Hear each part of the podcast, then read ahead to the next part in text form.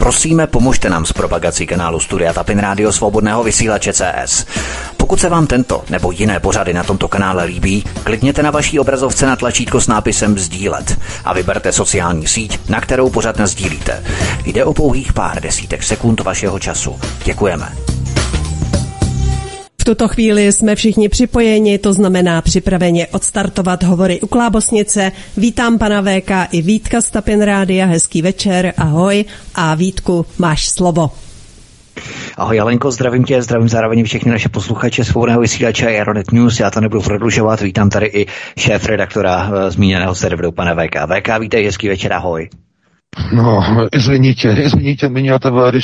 Potom už to, ne, to, sorry, česky, že, e, že jsem přišel pozdě, já se strašně omlouvám, opravdu dneska, dneska je to strašný, dneska je to šílený, e, půjdeme do prvního tématu, Vítku, ty to uvedeš, eh, prostě lidi budou prostě, že přicházím pozdě, to je strašně moc, mě to mrzí, budou dneska se fajn nestíhal, dneska to bylo velký, že jo, no zase jinde, takže pustíme se do prvního tématu, já vás všechny zdravím u poslechových přijímačů. Já si myslím, že tu absenci částečně můžou vykompenzovat posluchači eh, dotazy, které můžete klást potom v další hodině. O to vás samozřejmě neušidíme, a to bude celá hodina.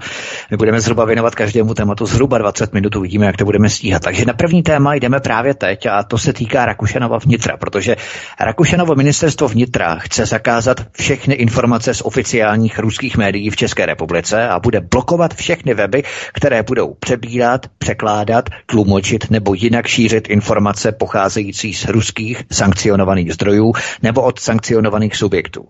Tak jsme se dočkali VK novodobé totality. Čím více se gauneři ohánějí demokracií, tím více blokují a zakazují. No to jsme celkem i zvyklí.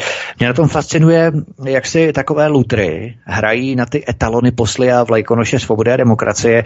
Část veřejnosti jim to stále žere a ještě dokonce i fandí. A to právě se dostáváme k té fašizaci společnosti, na kterou právě cílí ministerstvo vnitra. Ano, samozřejmě, to je ten hlavní problém, eh, protože tohle to už nemá nic společného s demokracií, to je totalita. A ve chvíli, kdy ve společnosti někdo říká, je tady jenom jedna pravda, je tady jenom jeden názor, a ten, kdo není s námi, jde proti nám. To je heslo z roku 1950, že jo, které eh, bylo raženo tehdy eh, soudruhy ještě v dobách za Gotwalda. No, takže eh, kdo není s námi, jde proti nám. A eh, v té politice, eh, řekněme i v politických procesech, to vede právě k něčemu, kdy jiný názor je označován za ne námět a důvod k dialogu. Dialog je jeden z základních pilířů demokracie. Ale je to něco, co je určeno k takovému odsouzení, že to je proruský kádr, to je e, proputinovská garda, to je někdo, kdo nám rozvrací republiku, to je někdo, e, kdo e, pomáhá e, všem těm e, takzvaně e, proruským e, silám v Evropě a tak dále a tak dále. To znamená, že dneska když někdo něco řekne proti Ukrajincům, cokoliv, objektivně, ne subjektivně, objektivně, řekne, ti Ukrajinci destruují jejich děti, destruují proces vzdělávání na českých školách českých dětí. Řekne učitelka. Když tohle učitelka řekne, riskuje vyhazov. Ne riskuje, to je, to je tutovka dostane vyhazov. To je, to je tutový. To není dokonce ani v rovině úvah, to je jistota. A kdokoliv něco řekne e, proti Ukrajině, proti vládě, proti Zelenskému, e, něco řekne na obranu těch chudáků na tom Donbasu, těch lidí, kteří tam kijevskou chuntou byli likvidováni a obstřelováni, tam na ně stříleli z kanonu a z děl a z raketových systémů po dobu osmi let. Kdokoliv eh, vyjádří jakoukoliv lítost nad eh, těmi lidmi na tom Donbasu, tak eh, je proruský agent, je to Putinův člověk a tak dále. Oni nemají právo ani na život na tom Donbasu. Dneska strašná tragédie. Kijevská chunta raketou HIMARS pozabíjela lidi v linkovém autobusu v Záporoží. Česká televize odmítla o tom přinést reportáž. Takže uh, víte, fašizace, totalita uh, přichází po krůčkách.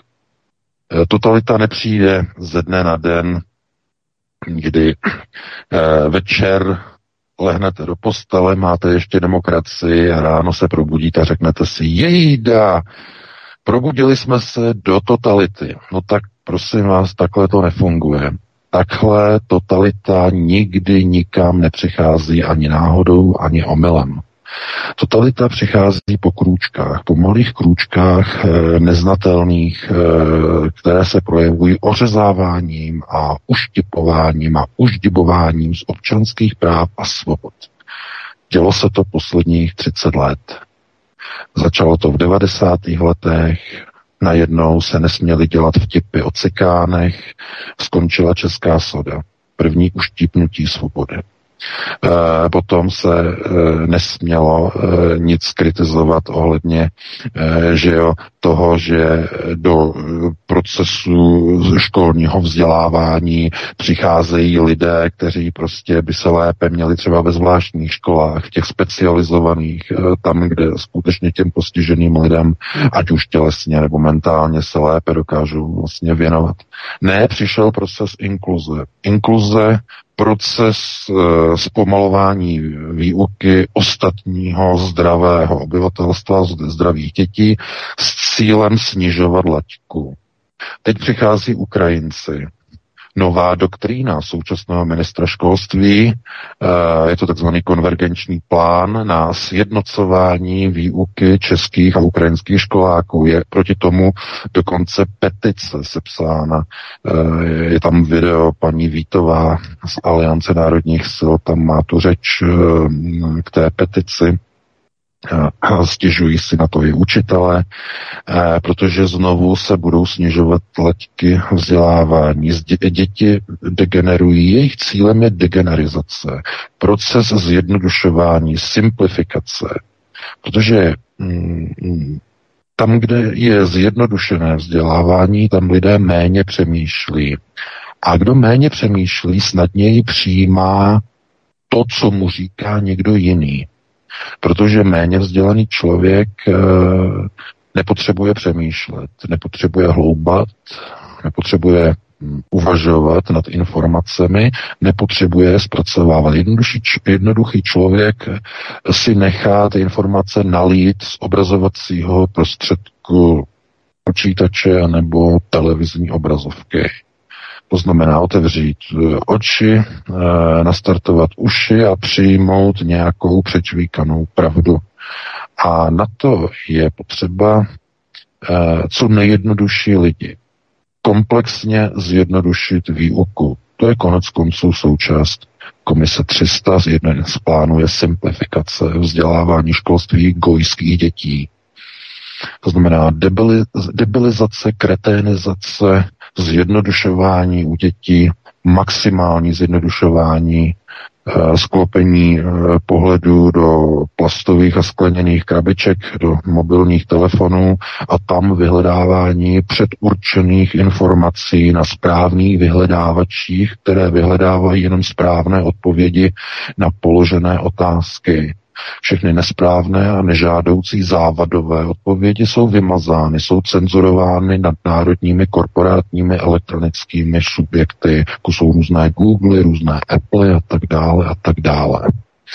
A Uh, jestli se někdo potom diví a myslí si, že je velkým překvapením, že najednou někde vzniká jakýsi zákon, který má zablokovat jakékoliv opoziční názory, které jsou jiné a odchylují se od oficiálního našeho vládního, rozuměj evropského, rozuměj lépe transatlantického pohledu, tak všechny takové pohledy budou zakázány a nejprve na ně budou uvaleny sankce a ve jménu sankcí nebude dovoleno dokonce ty informace ani přebírat od sankcionovaného subjektu, eh, překládat do češtiny, nějak je tlumočit a publikovat v původních zněních eh, českým eh, nebo evropským příjemcům, protože oni by se dozvěděli něco, co je nežádoucí co by mohl ovlivnit jejich prozápadní transatlantický světonázor. A každá vláda, která se snaží uchovat si monopol na jakýkoliv světonázor, je vládou totalitní. Tam už není prostor pro demokracii. Ani malý kousek pro demokracii tam nezůstal. Ta demokracie nemůže existovat, jestliže je zničena, zlikvidován pilíř dialogu. A dialog je založen na jedné jediné věci, na pluralitě názorů. A pluralita názorů znamená, že jeden člověk chce transatlantické vazby, hurá, hurá pro Ameriku. Druhý člověk je proruský. Ten chce proruské dobré vztahy. Hurá, hurá, Rusko. Třetí chce dobré vztahy s Čínou. Hurá, hurá, Čína. Čtvrtý chce dobré vztahy se všemi těmito třemi subjekty dohromady. Hurá, hurá, hurá, třikrát. A čtvrtý člověk, ten to chce zase úplně jinak, protože ten to má zase úplně jinak postaven. A teď, tahle vláda, nebo tyto vlády v Evropě, to není jenom ta česká, ani jenom ta slovenská, jsou prakticky všechny vlády, tohle to chtějí postavit úplně do jiného spektra. A z jednotlivých médií zaznívá tahle strašná věta. Určité skupiny obyvatel v naší společnosti štěpí e, naší zemi, štěpí společnost, protože mají jiný názor než ten, který je správný. Než ten, který říkáme my. Vláda, my, korporátní média, my, veřejnoprávní média. Ti lidé jsou divní, ti lidé jsou zaplacení, ti lidé jsou agenti, ti lidé jsou nebezpeční, ti lidé uh, jsou, uh, představují hrozbu štěpení naší společnosti a my je musíme zablokovat. Chce to odvahu, jak řekl Petr Fiala, chce to odvahu, jako ten největší gauner, jako mafián, když stojí u obchodu a vybírá výpalné. To je jejich politika.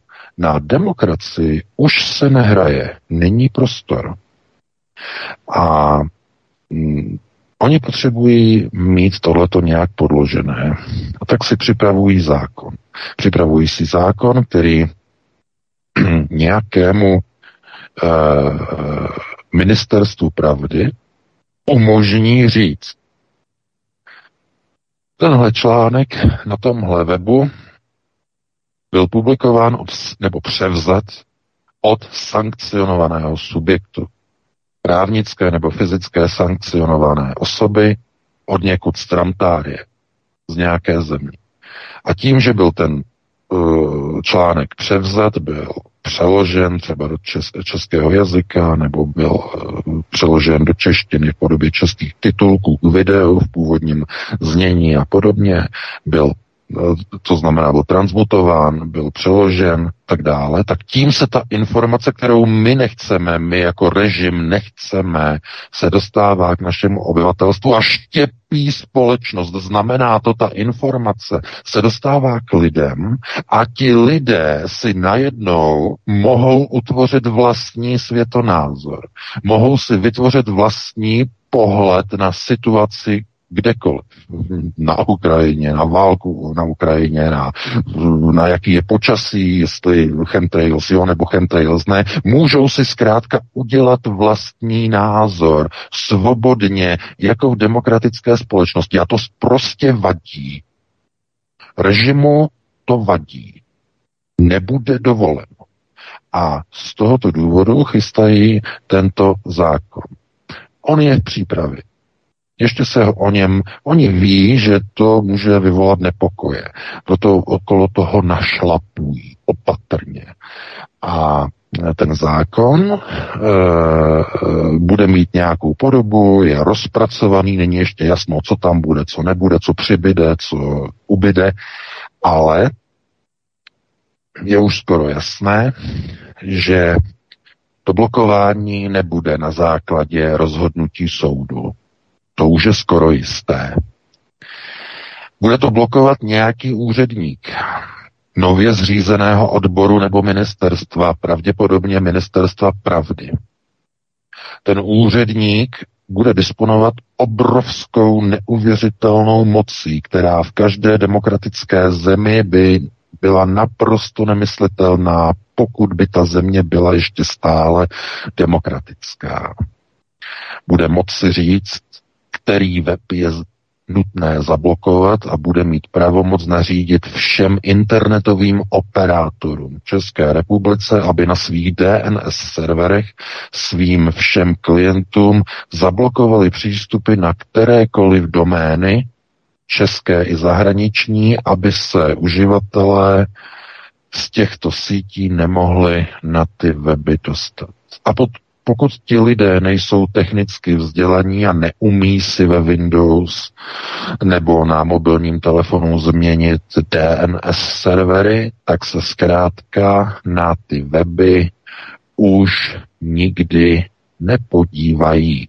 Protože všichni operátoři v České republice budou pod tento úřad podléhat, budou muset zablokovat velice rychle.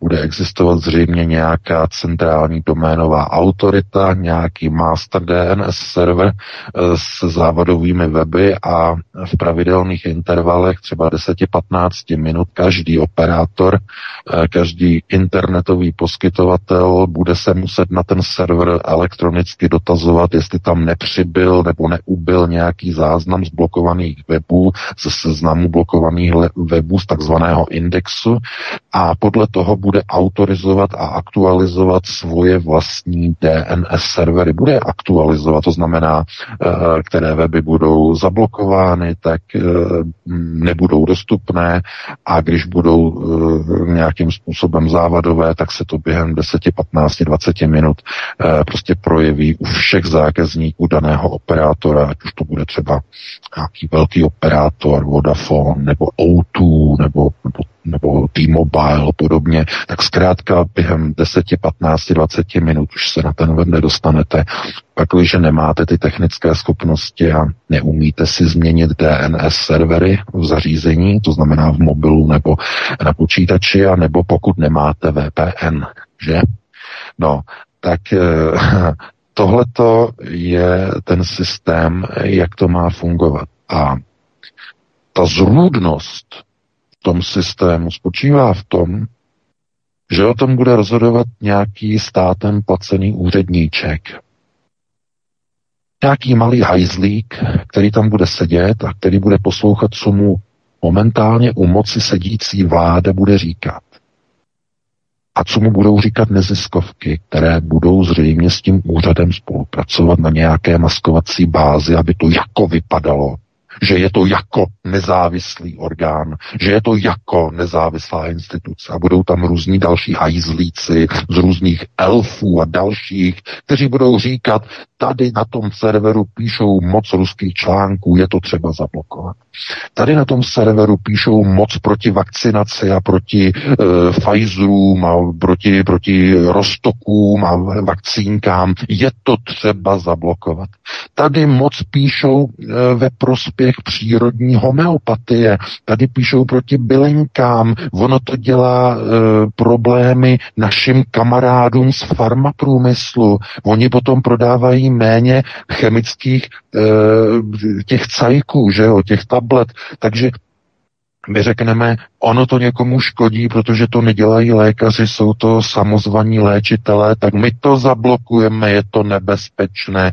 Zablokují i bylinkářské weby. A co ještě dalšího zablokujeme? No cokoliv si vymyslíme, tak zablokujeme, protože my na to máme úřad, my na to máme organizaci, my na to máme zákon, ke kterému byla třeba odvaha.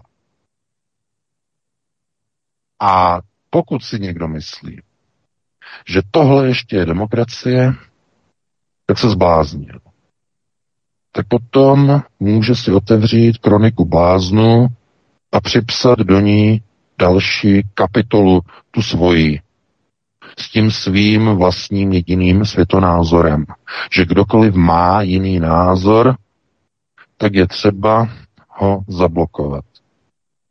A mít jiný světonázor bude zločinem. Jde o zločin jako nový trestný čin.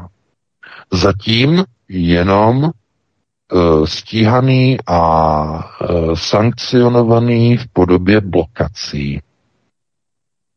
Později možná víc. Později možná pokuty, později možná další sankce, později možná kriminály.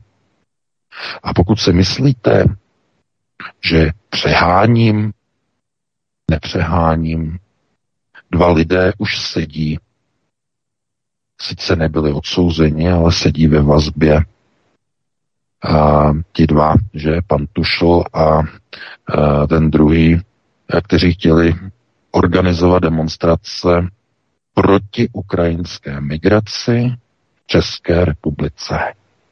Udělali chybu, protože se nevyznají v právních konotacích a prokurátor se na, ně, na nich svezl.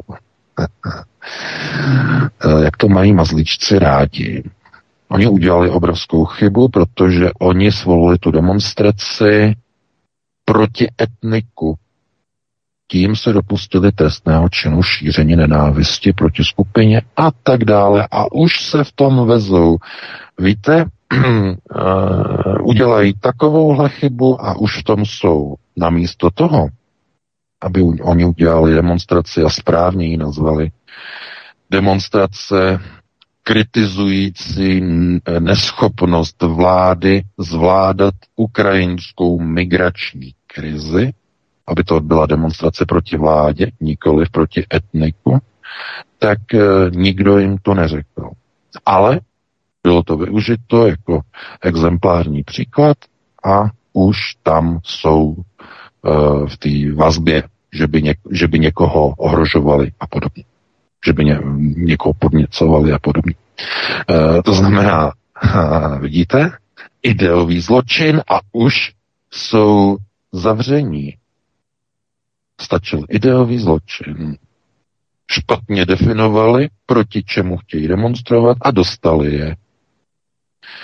Takže pokud si myslíte, že mm, ve společnosti, kde probíhají tyto procesy, že je ještě nějaká demokracie, nějaká svoboda, jste opravdu naivní. Právě v této chvíli chystají zákon, který má de facto učinit jakýkoliv opoziční alternativní názor, je-li převzatý od někud jinut, je-li tedy definovaný jako protizápadní, je automaticky onálepkovaný jako proruský, bude předmětem a důvodem k zablokování webu z pozice nikoli v soudu a soudního rozhodnutí, ale nějakého úředníčka nově zřízeného ministerstva pravdy. A když se někdo bude chtít bránit, tak v tom návrhu toho zákona je uvedeno, že se bude teprve až poté, po zablokování ex post moci domáhat zrušení blokace u soudů v tom oslím kolečku. Oslí kolečko to je podání návrhu k soudu první instance.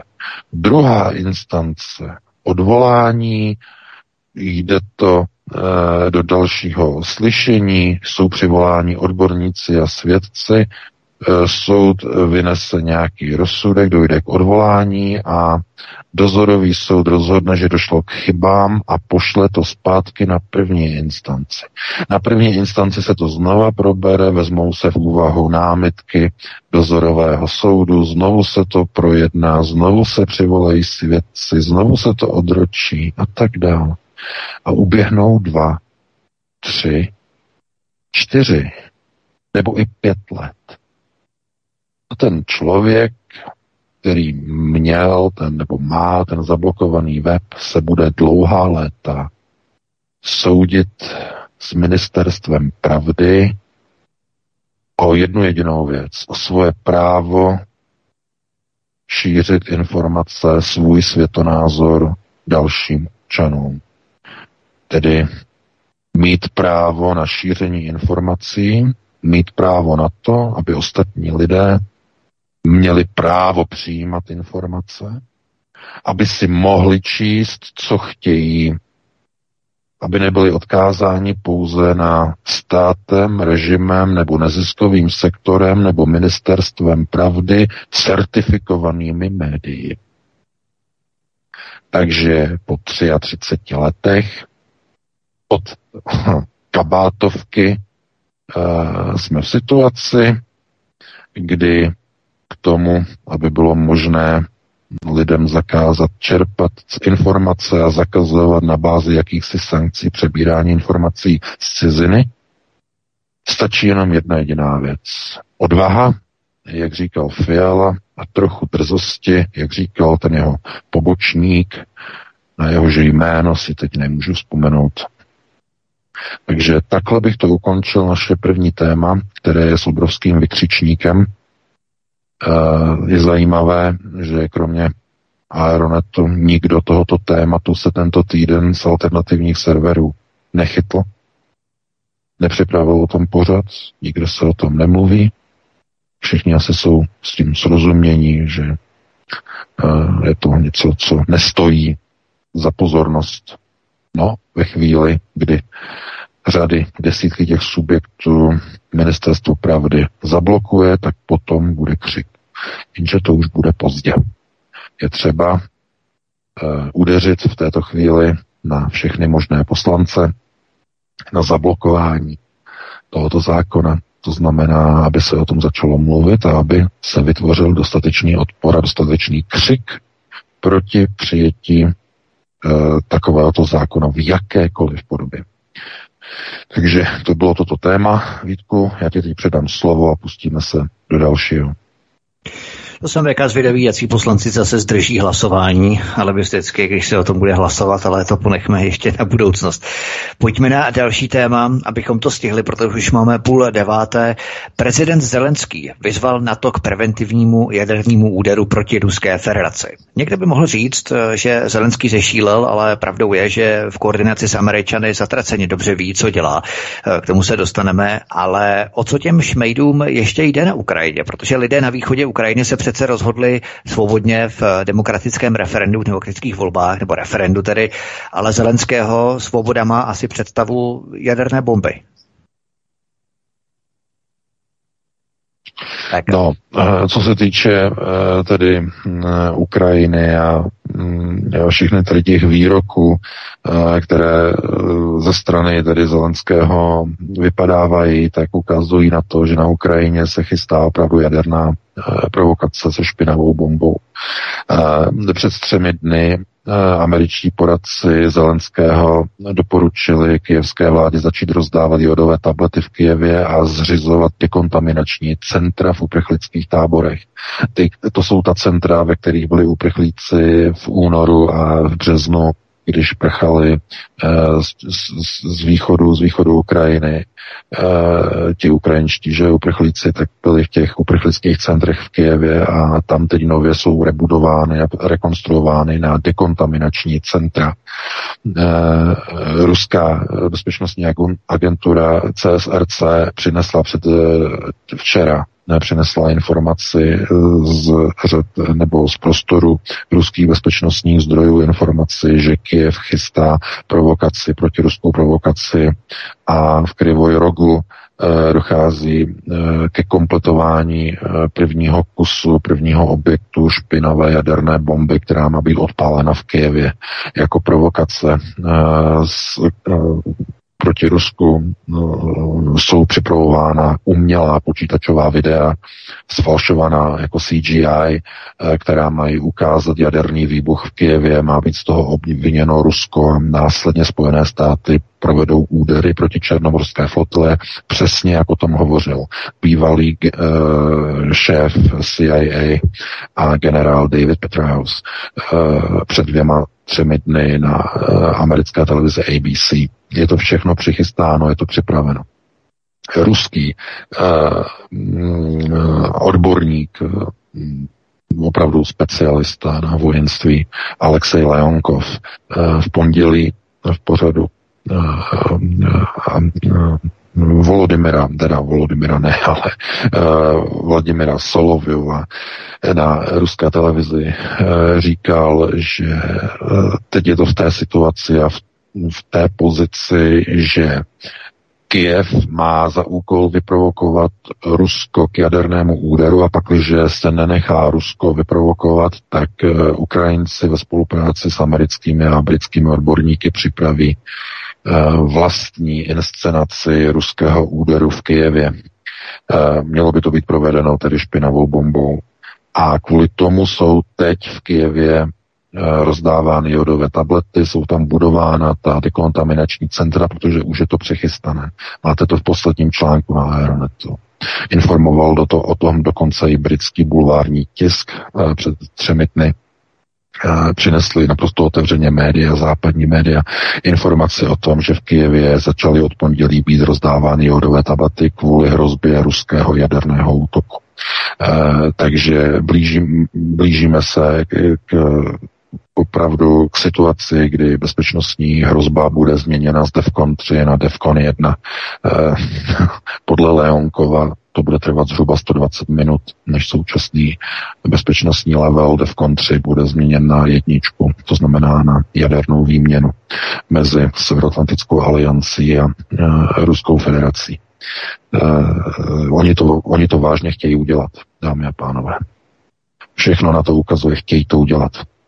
A uh, Leonkov právě uh, vyjádřil názor, že uh, Pentagon chce právě využít, nebo je přesvědčen o tom, že Rusko nepůjde do výměny nebo do jaderné výměny přímo se spojenými státy, ale že by po zničení černomorské flotily vedlo údery pouze na ty země, ze kterých údery proti ruským jednotkám a proti černomorské flotile byly zahájeny. A mm, Leonkov uvedl, že by zřejmě došlo k obětování právě těch zemí, kde mají američané ty nasunuté a předsunuté základny. Rumunsko, eh, tam jsou základny amerických raket s plochou dráhou letu Tomahawk které by zřejmě nesly nálože a e, zbraně na zničení černomorského flotily. Byly by to zřejmě základny v Bulharsku, kde jsou raketové komplexy eh, rovněž eh, rozmístěny. No, byly, byly by to údery na Polsko a otázkou teď je, jestli by byly provedeny údery eh, z území Slovenska, z těch dvou nových leteckých základen, které pro Rusy představují obrovskou hrozbu. Mluvil se o, o tom na ruské televizi velmi důkladně, že američané z nějakého důvodu prostě přesouvají na ty základny jakoby různá operativní zvláštní podivná letadla, no, to by bylo na jinou diskuzi. Eh, jde především o to, že američané budou chtít eh, tyhle ty operace pak, že by k ním bylo opravdu přistoupeno. Eh, jak tedy vyhrožoval bývalý šéf CIA přes třemi dny na americké televizi pokud by k tomu opravdu došlo, že by na to zlikvidovalo ruskou černomorskou flotilu, tak samozřejmě Rusové na to odpoví jadernými zbraněmi eh, a odpoví proti těm zemím, ze kterých by ty útoky byly iniciovány. To znamená, pokud by ty eh, rakety byly odpáleny z území, dejme tomu Polska, tak Rusové by odpověděli úderem, údery na polské základny, nebo kdyby to bylo z Česka nebo ze Slovenska, tak úplně stejným způsobem. A to je právě ta hrozba toho, že teď už se vůbec nebavíme o tom, jak nastolit mír. Všimněte si toho. Já o tom psal včera v tom článku a musím to znovu zopakovat. Všimněte si toho, že nikdo z čelních představitelů Evropské unie a jednotlivých tedy šéfů evropských zemí, že nikdo z nich nevolá po míru na Ukrajině. Nikdo z nich, naprosto nikdo z nich, ani jednou za celých těch kolik? Sedm měsíců, pomalu osm. Ani jednou. To, co slyšíme od eh, předáků evropských zemí, unijních zemí a především od šéfa evropské diplomacie eh, Sepa Borela, že Rusko musí být zničeno, že musí být zničena ruská armáda, že Putin musí být odstraněn. To jsou válečné tam tamy proti Rusku. Tam není ani jedno jediné slovo o míru. Chápete to? Ani jedno jediné slovo. Na to, namísto toho, aby se snažilo tu situaci nějak jakoby kočírovat, nějak brzdit, aby ten konflikt neeskaloval, tak v amerických televizích je dávaný prostor bývalému generálovi a jestřábovi e, a bývalému šéfovi CIA, který hovoří o tom, že v Pentagonu existuje a je připraven plán e, na likvidaci ruské, celé ruské armády a všech vojsk na Ukrajině, včetně zničení černomorské flotily v případě, že na Ukrajině vybuchne jedna jediná jaderná bomba. A tím se v kolečku a v kruhu vracíme k čemu? No přece k té informaci o špinavé bombě chystané v Krivojrogu. Najednou to celé zapadá do sebe. Když Rusové se nenechají vyprovokovat, tak oni si tu bombu udělají sami. Oni jich přichystají dělají počítačovou grafiku, vypustí do západních médií stejně jako vypustili e, koncem února falešné informace o e, duchovi Kijeva, Ghost of Kiev, o zázračném pilotovi, který se střelil nějakých 30 nebo 40 ruských stíhaček během jedné jediné noci. A všechna média to přenášela. Potom Ukrajinci vypouštili e, videa Eh, jak prostě se střelují ruská letadla. Pak se ukázalo, že jsou to záběry z počítačové, české počítačové hry Arma. A normálně to přebírala všechna média. A kdyby odborníci na počítačovou grafiku to nezalarmovali, tak všechna média by to dál pouštěla. To znamená, eh, pokud oni udělají eh, za pomoci odborníků někde z Hollywoodu, že jo, nebudou to dělat úplně amatérsky, eh, připraví nějaké video, kde se objeví třeba za Kijevem počítačovou grafikou vytvořených hřib, že tam Rusové udeřili na to místo a oni tam potom přijedou pozorovatele a tam to bude celé zamořené radiací, tak tomu všichni uvěří. Najednou to bude pravda. Najednou Rusko bude označeno, že používá jadernou zbraň a v tom okamžiku Severoatlantická aliance zautočí na ruské pozice na Ukrajině, na pozice v Černém moři. V tom okamžiku je Defcon 1, jsme ve třetí světové válce. K tomuhle ti dobytkové nás vedou politici ti politici, kterým dali minulý týden hlasy čeští voliči, těch pár, kterých přišlo do těch různých senátních voleb a podobně, sebevrazy. Tohle to oni volí. Takovýhle dobytek. To znamená, myslíte si, že v téhle chvíli co se má dělat. Eh, pokud mají rozhodnuto, že to udělají, tak to udělají. Nikdo tomu nezabrání. Naprosto nikdo tomu nezabrání. Podívejte se jenom, jaký mají hoňky na vojenských základnách. Pokud bydlíte někde u vojenských základan, jak najednou přelítávají letadla, vrtulníky, helikoptéry, jako splašený, protože všechno něco přesouvají, nějaký krabice a podobně. Tohle to, že jo, podvěšený. Všimejte si toho, jak najednou je všude prostě rachot, jo, všude prostě najednou eh, na silnicích, že jo, transportéry, všechno tohle to něco se přesunuje, něco kam. Co to je? No je to evakuace. Z vojenských základen se odváží elektronika, papíry, dokumenty do podzemních skladů a podobně. Přechystají se na jaderné údery zcela jednoznačně. Takže eh, ve chvíli, kdy prezident Ukrajiny vyzve k jaderným úderům proti Rusku, tak je hotovo. A ne kvůli tomu, že to říká eh, člověk, který je feťák, který je závislý na kokainu. Ne, kvůli tomu ne. Je to kvůli tomu, kdo ho ovládá. Kdo mu posouvá tyhle informace, aby je říkal, aby je říkal na hlas. To je ta tragédie. Eh, včera Zelenského právě mm, ten jeho tajemník snažil to vyvrátit, že Zelenský to tak nemyslel, že myslel, nemyslel údery vojenské proti Rusku, ale jenom nějaké sankce. Samozřejmě nesmysl. Sergej Lavrov to odmítl, to máte v posledním videu na Aeronetu, jako nesmysl, jako směšný nesmysl, protože eh, Zelenský přece nemohl mluvit o sankcích proti Rusku, protože mluvil o Severoatlantické alianci, kterou vyzýval k úderům. Severoatlantická aliance přece žádné sankce neuvaluje. To není v kompetenci NATO. NATO žádné sankce neuvaluje. Uvaluje pouze Evropská unie, nikoli v NATO. Takže to je důkaz toho, že on skutečně mluvil o vojenských úderech proti Rusku. A mluvil o jaderných úderech. Proč o jaderných?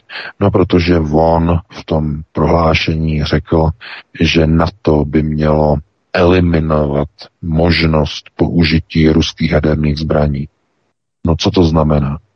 Eliminovat možnost, vyloučit možnost e, použití ruských jaderných zbraní. Jak někomu eliminujete možnost použít jaderné zbraně, když vyzvete na to, aby udeřilo na Rusko. No jak to uděláte?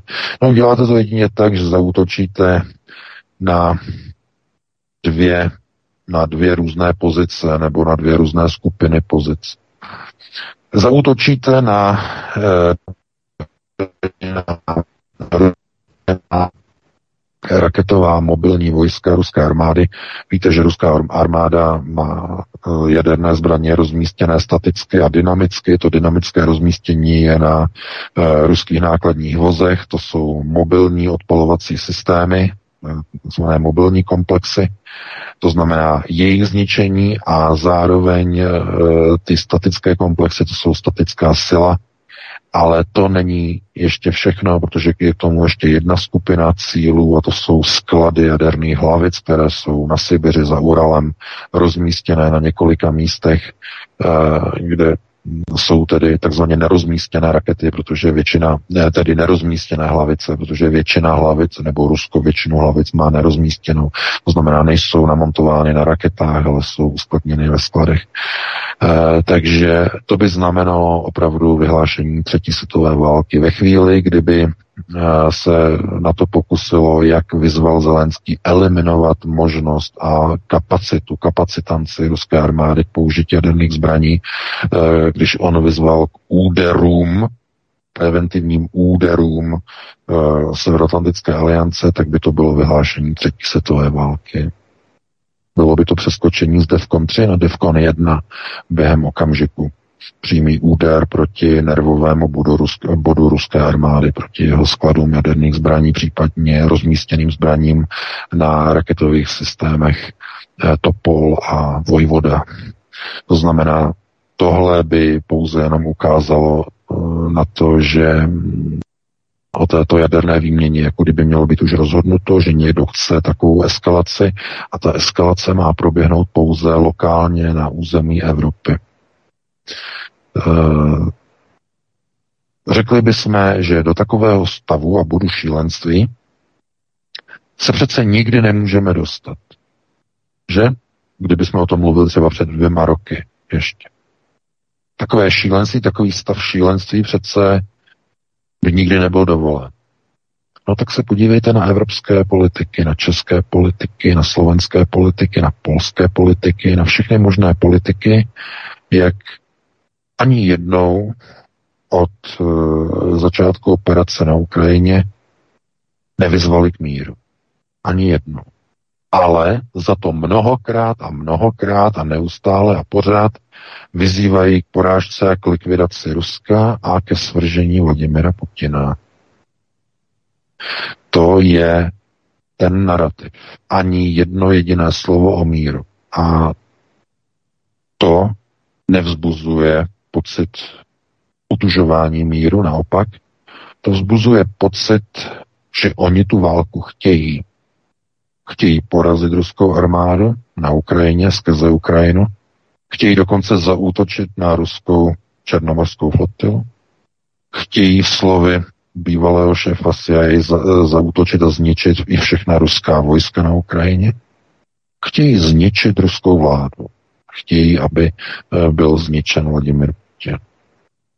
To znamená, tohleto není už ve stavu normality, to je stav obecného normalizovaného šílenství. A e, jednotliví politici se do té kroniky šílenství chtějí zapsat velkými tučními písmy. A jestli někdo mm, se na to teď dívá jako z pozice toho přece, e, že e, v nějaké chvíli to má přece tu stopku, že v nějaké chvíli někdo rozumný, někdo by to nedovolil. Já si pamatuju, mnoho lidí reagovalo na moje články na Aeronetu z konce minulého prosince, kde jsem varoval před vypuknutím války na Ukrajině, že to není pravda, že žádná válka nebude, že jsou to nesmysly. Stejně tak varuju teď. To znamená, oni to udělají. Opravdu, oni to udělají, jsou k tomu připraveni. Ve chvíli, kdy celá reprezentace Evropské unie řve do války a tluče na válečné bubny, ve chvíli, kdy Kiev rozdává jodové tablety, ve chvíli, kdy prezident uh, Ukrajiny vyzývá k jaderným úderům proti ruským opěrným silám, aby bylo zabráněno, aby byly eliminovány jejich ruské jaderné síly. Jestliže bývalý šéf CIA mluví o tom, že v Pentagonu je připravený plán na zničení ruské černomorské flotily a na vymazání všech ruských vojsk na Ukrajině, potom stojíme před třetí světovou válkou. A je, dělí nás od ní opravdu, opravdu jenom málo, jenom jeden malý jediný krůček, eh, který nás může z toho problému dostat, anebo nás vrhne naopak opačným směrem přímo do náruče jaderné výměry. Je to, o, je to jenom o malém detailu, o tom, eh, kdo provede nebo kdo se odváží zavést tuto eskalaci až tak daleko, že dojde skutečně ke spuštění jaderné výměny protože eh, to je jenom otázkou toho, eh, kdy bude naplněný obrys Gerasimovovy doktríny, eh, kde se hovoří o právu Ruské federace použít jaderné zbraně, kde nepřítel ohrozí velký počet ruských vojsk nebo bojeschopnost či kontrolu nad, nad zásadním teritoriem a oblasti teritoria obrany Ruské federace. To znamená tam, kde Rusové by přišli jedním mohutným úderem o více vojáků nebo více techniky naraz, v tom okamžiku by zhrozilo zhroucení ruské, tomu říkají ruská kontinentální obrana, tak eh, oni by už nemohli na, takovou, na takový úder reagovat konvenční silou a museli by odpovědět nepříteli použitím jaderných zbraní. To je přímo definováno v Gerasimovově doktríně. To znamená ten moment, kdy Rusko utrpí opravdu velké technické nebo personální ztráty, v tom okamžiku vstupuje do hry právě jaderná pojistka Gerasimovovy doktríny. A evropští politici nás k tomuto si stavu, i američtí, že jo, je třeba, aby nás blíží doslova mílovými kroky. E, proto já doporučuji sledovat všechny ty výroky evropských politiků, všechny ty jestřáby, kteří chtějí válku, válku, více války, více zbraní na Ukrajinu. Zase už Evropská unie poslala další peníze, další zbraně na Ukrajinu, znovu, znovu, znovu, více zbraní, více zbraní, více eh, agrese, více mrtvých. Tak obávám se, že hm, ve chvíli, kdy připravují a mluví a berou si do úst eh, různé výzvy eh, směrem k NATO, aby udeřilo na ruské ozbrojené síly, to je stav už naprostého šílenství. Doufejme, že k tomu kroku, k tomu poslednímu kroku, že nedojde, e, protože no, to už bychom potom e, příliš mnoho dalších možností na e, nějakou záchranu v Evropě asi z největší pravděpodobností neměli. Takže takhle bych to uzavřel naše druhé téma, no a Vítku pustíme se do toho třetího. My ještě zůstaneme u Američanů samozřejmě i v rámci Ruska, protože to téma, které budeme načínat. Teď se toho přímo týká. Americký senátor Richard Black prohlásil, že kancléř Olaf Scholz musel dát souhlas americké CIA a ministerstvu obrany USA ke zničení obou větví plynovodu Nord Stream. Podle těch eh, nových výroků to vypadá, že oni, respektive, že Němci sami dali svolení k sabotáži plynovodu, eh, což je v podstatě ještě horší varianta, protože původně to dělali američané na vlastní pěst, jsme si všichni mysleli.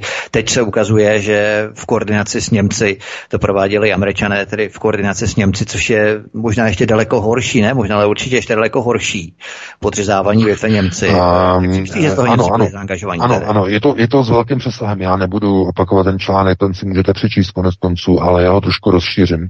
Eh, včera Angela Merkel, eh, bývalá kancelářka, poskytla rozhovor Bildu a e, prohlásila v něm, že e, v Evropě nemůže být zaručen mír bez dialogu s Ruskem. Angela Merkel. Tu, kterou, který nikdo nemohl přijít na jméno, z, znovu, to je,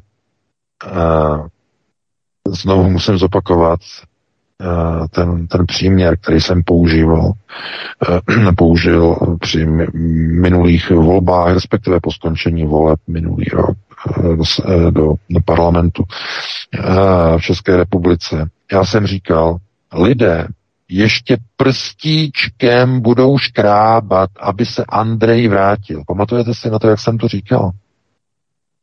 No, to je přesně ono teď, co se děje v Česku pod tou hrůzovládou fialového děsu. A tady v Německu je to úplně stejné. Tady lidi volají zpátky Angelu. Jsem teď to je na každým, doslova na každém kroku se s tím setkávám. Angela. To bylo tak super, když byla Angela u moci. Ty lidi zapomínají na různé migrace a tady to, ale ve srovnání s tím, co je teď momentálně u moci tady v Německu, Angela byla zlatá. Nevěřil bych, že to někdy řeknu, ale Angela byla zlatá. To slova. Protože Američani se skutečně rozhodli udělat e, z prostoru Evropy jaderný poligon. Aby, aby jsme si tady všichni střihli jadernou výměnu. O tom jsem přesvědčený. A nejsem sám. Myslí si to určitě i Angela, protože varovala, že stojíme před jadernou válkou. A že nemůže, neexistuje, aby byl mír v Evropě bez Ruské federace. Velký, opravdu velký výrok od, od Angely, která eh, opravdu se ukazuje jako politička, která si uvědomuje, k čemu, k čemu to prostě jede. Ale co je důležité? Angela svým postojem a nastavením, a o tom jsem několikrát hovořil, je samozřejmě globalistka. Že? Ale Scholz je kádrem amerických neonacistů. Už ani neříkejme neokonů, neokonzervativců, protože to je kádr přímo amerických nácků. O tom snad nikdo teď nepochybuje. To jsou ty procesy, které teď probíhají v celé Evropě. A to je ta hrozba protože to, co provádí uh, teď Scholz s uh, celým Německem, je, no to je deinstru, uh, deindustrializace od průmyslov vatění, teď české slovo, to znamená zbavení průmyslu, průmyslové výroby doslova, protože je jasné, že bez ruského plynu žádná ekonomika nebude. Nebude. To je to jsou faktury, které se nedají zaplatit. Plyn, elektřina pro velké odběrové podniky. E, jo, nedá. To se nedá zkrátka. Takže e, otázkou teď je, jestli to dojde tak daleko, že skutečně, jak teď tady se chystá teda německá policie, oni mají ty speciální cvičení, dokonce i v České republice probíhají cvičení policie. V Josefově před třemi týdny, že to cvičení policistů proti demonstracím lidí, kteří vyjdou a budou demonstrovat uh, kvůli vysokým cenám energií a plynu. Uh, oni se na to připravují. No proč oni se připravují? Z jednoho jednoduchého důvodu. Oni totiž nakrásně eh, zastropují pro domácnosti a malé podniky eh, ceny plynu. Ale problém je v tom, že zastopování nepomůže ve chvíli, kde, kde fyzicky ten plyn není. Chápete? Není. A eh, to, co říkal pan Síkela, že když bude České republice chybět plyn, takže Německo že pomůže. ne, Německo nepomůže. Včera minister průmyslu to řekl jasně. E, pokud situace bude taková, jaká je, vznikne přídělový systém, tady v Německu plynový přídělový systém, e, dojde k omezení průmyslu, zastavení výroby a e, Německo nebude nařízením tedy vlády zastaví dodávky do třetích zemí, včetně České republiky. Česká republika bude bez plynu. Totálně bez plynu. Německo vám nepomůže. Takže někdo by měl zaťukat na hlavu panu Síkelovi, aby se probral z jakéhosi letargického komatu a vrátil se zpátky do reality. A jemu třeba ani ne přísedících, kteří tam, které tam mají ve vládě. Eh, protože v takové situaci, když nebude plyn, no tak nebudou fungovat podniky, průmyslové podniky.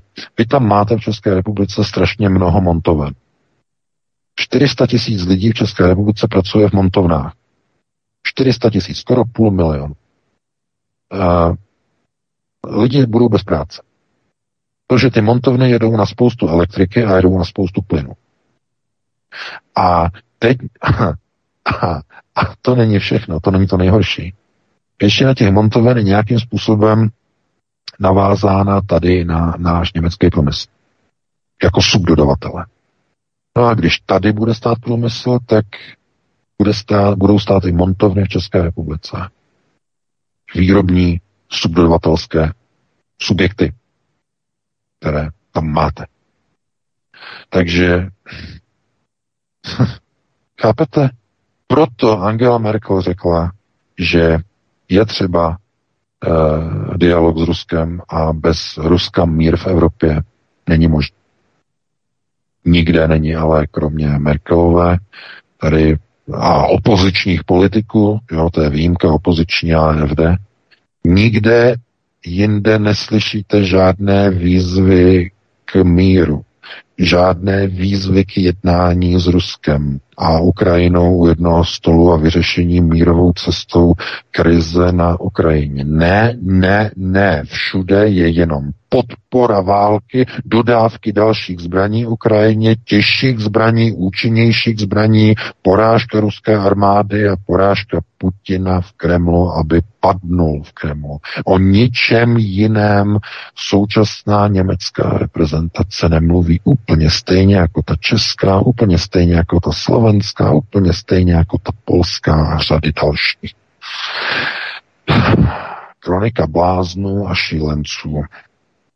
Všichni do ní budou jednou zapsáni. Úplně všichni, kteří se na tomto šílenství a na tomto útěku a úprku do náruče jaderné války podepsali a podíleli. Je mi z toho nazvací. No, takže takhle máme poslední téma, Vítku, 21.01. Eh, eh, dáme si nějakou přestávku, nějakých 7-8 minut a potom bychom se pustili do těch telefonických dotazů, kteří na nás čekají.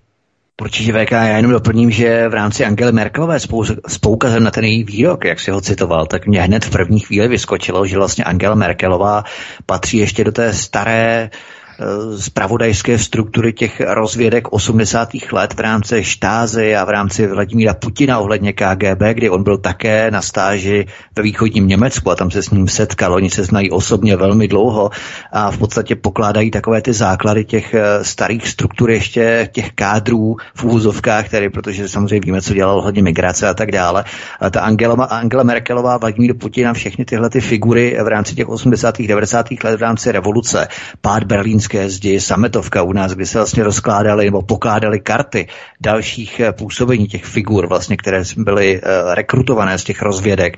Takže v podstatě ona patří k těm ještě k těm kádrům, které si asi jsou vědomé toho, co může nastat a uh, asi jako si zachovává v tom zdravý rozum, když samozřejmě ještě není v politice, protože většinou politici dostávají rozum a když tedy jsou zbavení té funkce, jo. Ale je, no, je něco podobného, ne? No, je to kvůli tomu, že ona je samozřejmě globalistka. Vladimir Putin je zase kádrem Chabadu. E, ten původní plán světového rozdělení byl e, Velká Evropa, das neue Europa. E, Vladimir Putin měl tedy mít velké napojení tady na německý průmysl, to znamená, Rusko mělo dodávat suroviny, paliva, zdroje výkonné německé ekonomice, která měla slova explodovat ve smyslu mamutího, gigantického ekonomického růstu, který by překonal Spojené státy ve všech ohledech během několika málo let, protože tolik zdrojů, kolik Rusko může německému průmyslu dodat, nemá ani Amerika s Kanadou a se všema možněma dalšíma provinciema eh, bývalého Commonwealthu vůbec dohromady a k dispozici. To znamená, američané se toho báli, strašně měli strach, že by Německo převzalo řídící úlohu takzvaného západního světa.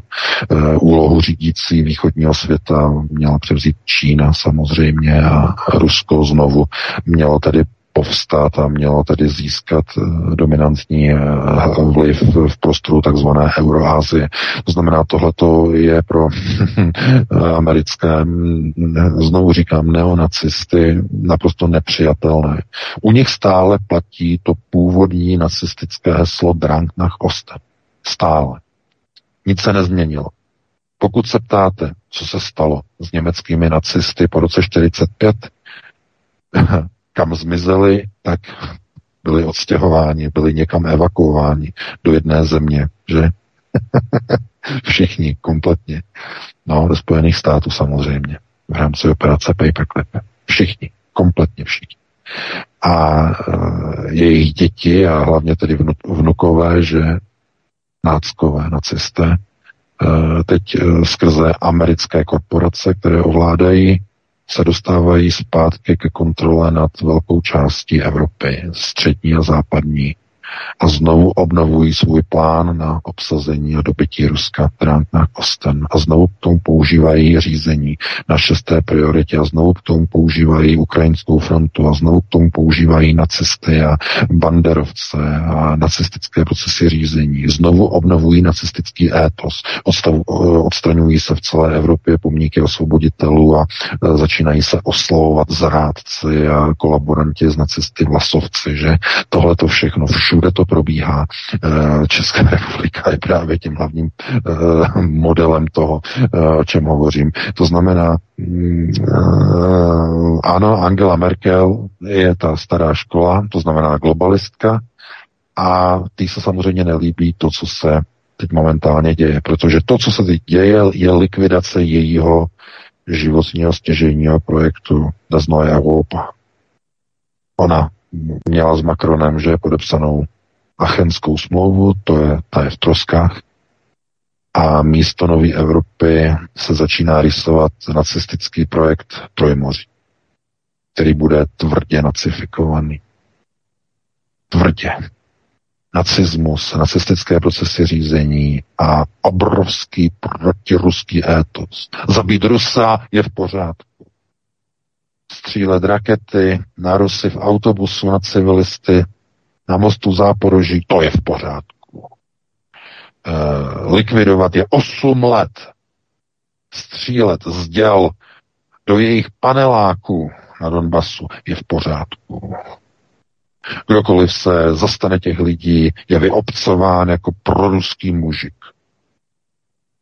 A kdokoliv by chtěl o něčem psát, tak je zablokován, protože chce odvahu těch nacistů, kteří jsou u moci.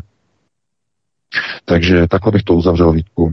Dáme si tu přestávku. Opravdu potřebuju nějakých 7-8 minut se trochu zrestaurovat a e, potom, potom se pustíme do těch, e, co tam na nás čekají. Jo, na těch PK tedy podstoupí restaurační proces e, nového globálního restartu restaurace a já jenom připomenu v rámci Itálie, je to přesně ono v rámci Georgia, Georgi Melony, která podpořila Zelenského, vyjádřila mu uh, lojalitu, která má také fašistické kořeny a tak dále. To je samozřejmě na další diskuzi a tak dále. To znamená, všechny ty vlády se tady postupně ukotvují a Evropa se uh, rozkládá v podstatě na dvě části uh, od toho původního globálního plánu. Takže, uh, Hlenko, zahrajeme si dvě písničky asi 7-8 minut a potom budeme pokračovat.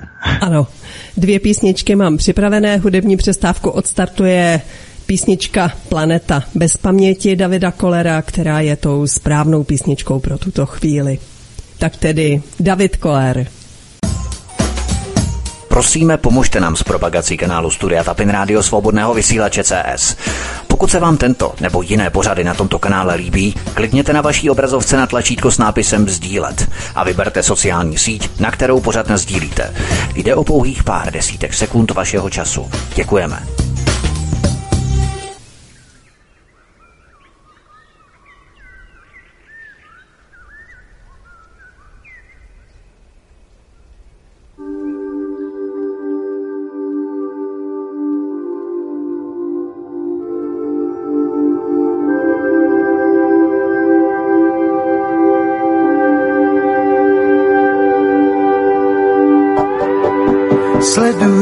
Počet mrtvých ve svém městě. Jich zatím dvacet nebo dvěstě.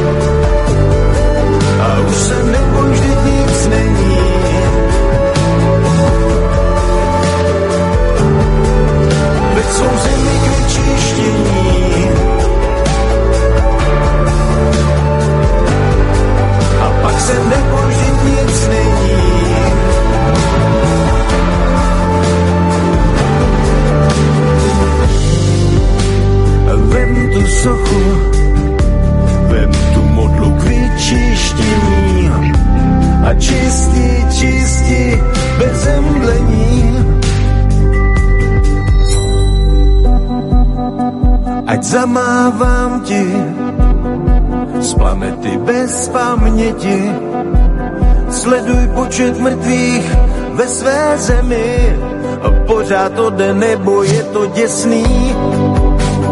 Kašleš na to, nebo hrůzou nevíš.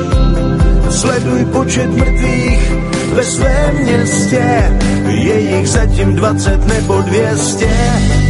Čísla na displeji klikaj a ty pomalu si zvykáš.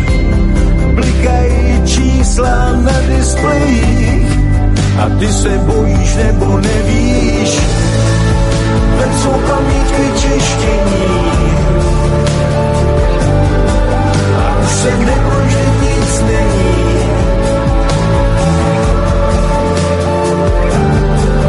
Veď jsou zemi k vyčištění.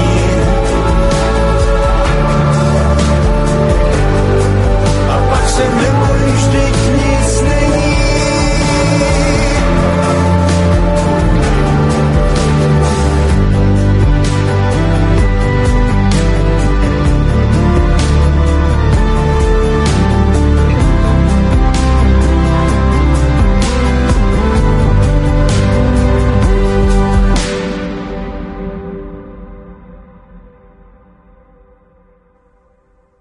připravená je další písnička, bude pokračovat a vlastně naváže Jarek Nohavica s písničkou i dnes víc než aktuální nazvanou Já si to pamatuju.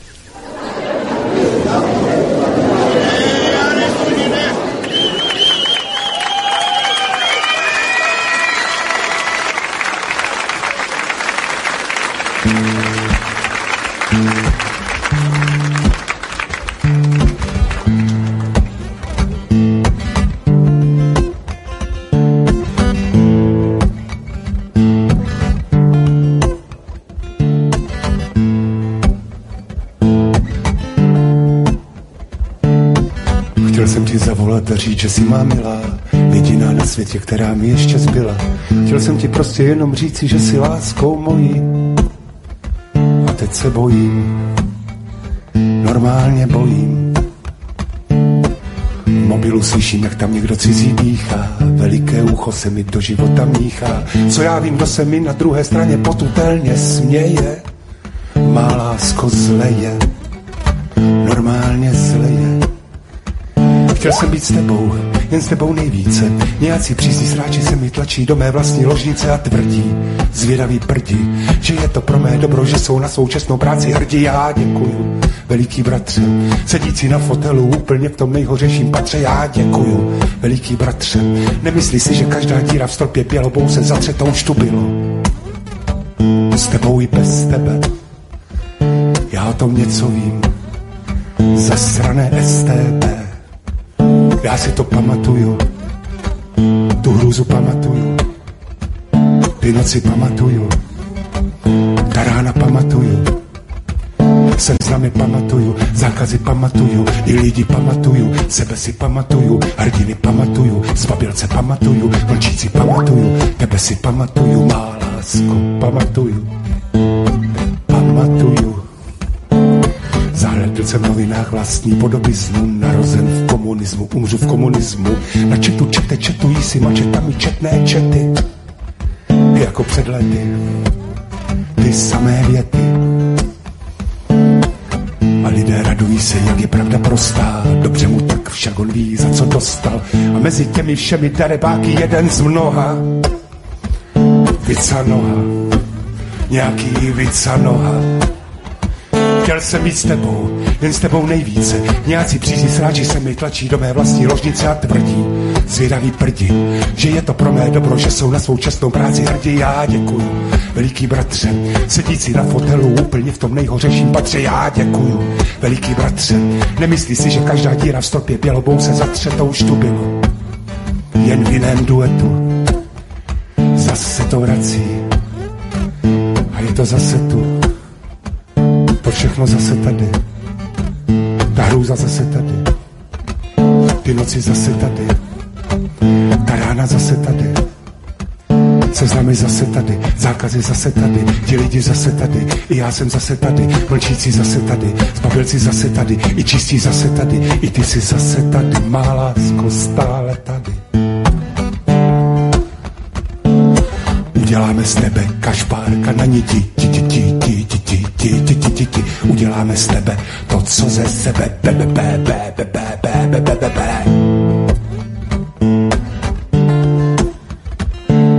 Uděláme z tebe vyvrhele, televizního jú i hele.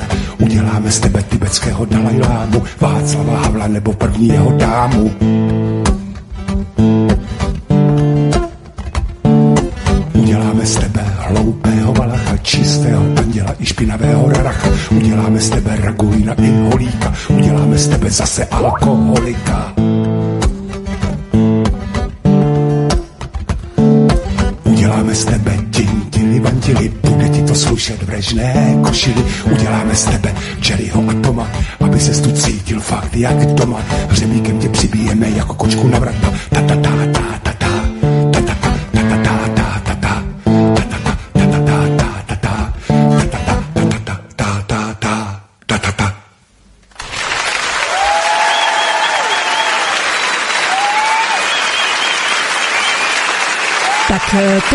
Hudební přestávka.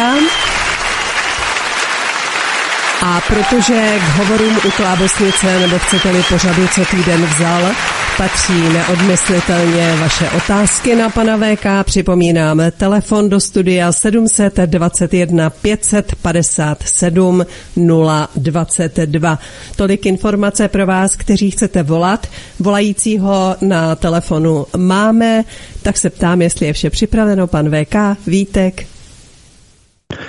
Já jsem tady, Helenko. No, taky, taky. A můžeme Já tedy... doplnit tě, ono to vypadalo, jak si tam nechala dlouho znít ten potlesk, takže ti lidi tleskali přímo tobě. Jako, ono tak skutečně vypadalo, ale v pohodě. Není tomu tak. Máme volajícího. Třeba budou tleskat panu VK. Hezký večer, ptejte se.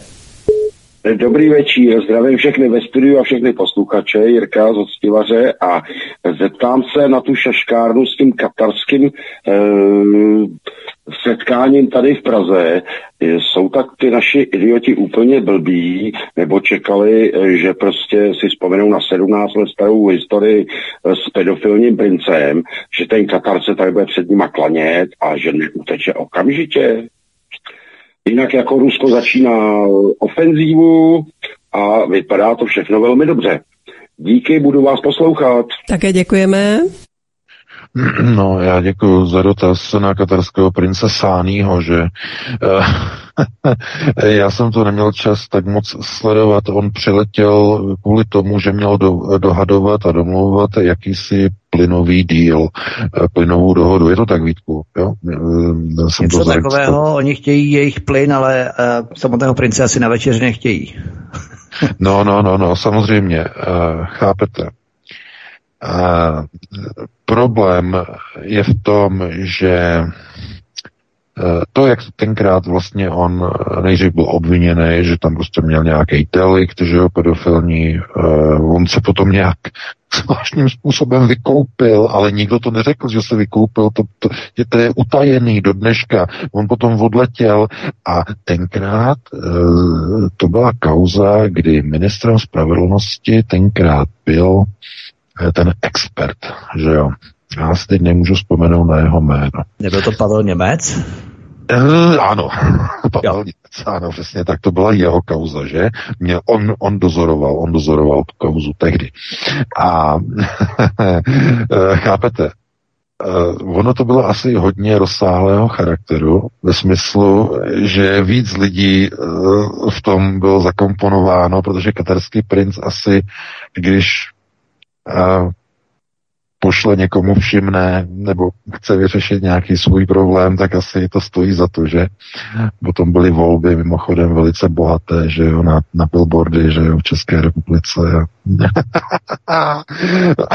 Ruka ruku myje, že? Takzvaně. No, ale uh, oni ho samozřejmě nechtěli pozvat prostě na nějaký jakoby, jakoby večeři, že jo, protože on, to by byla to by bylo hodně, hodně provokativní, ale plyn od něho chtějí. To znamená, že oni udělají někde nějakou dohodu, nějaký díl, ale prostě na jakousi slavnostní večeři prostě ho nepozvou. On narychlo prostě odletí. Um, asi mu bylo naznačeno, že by to nedělalo dobrotu. A biznes je biznes.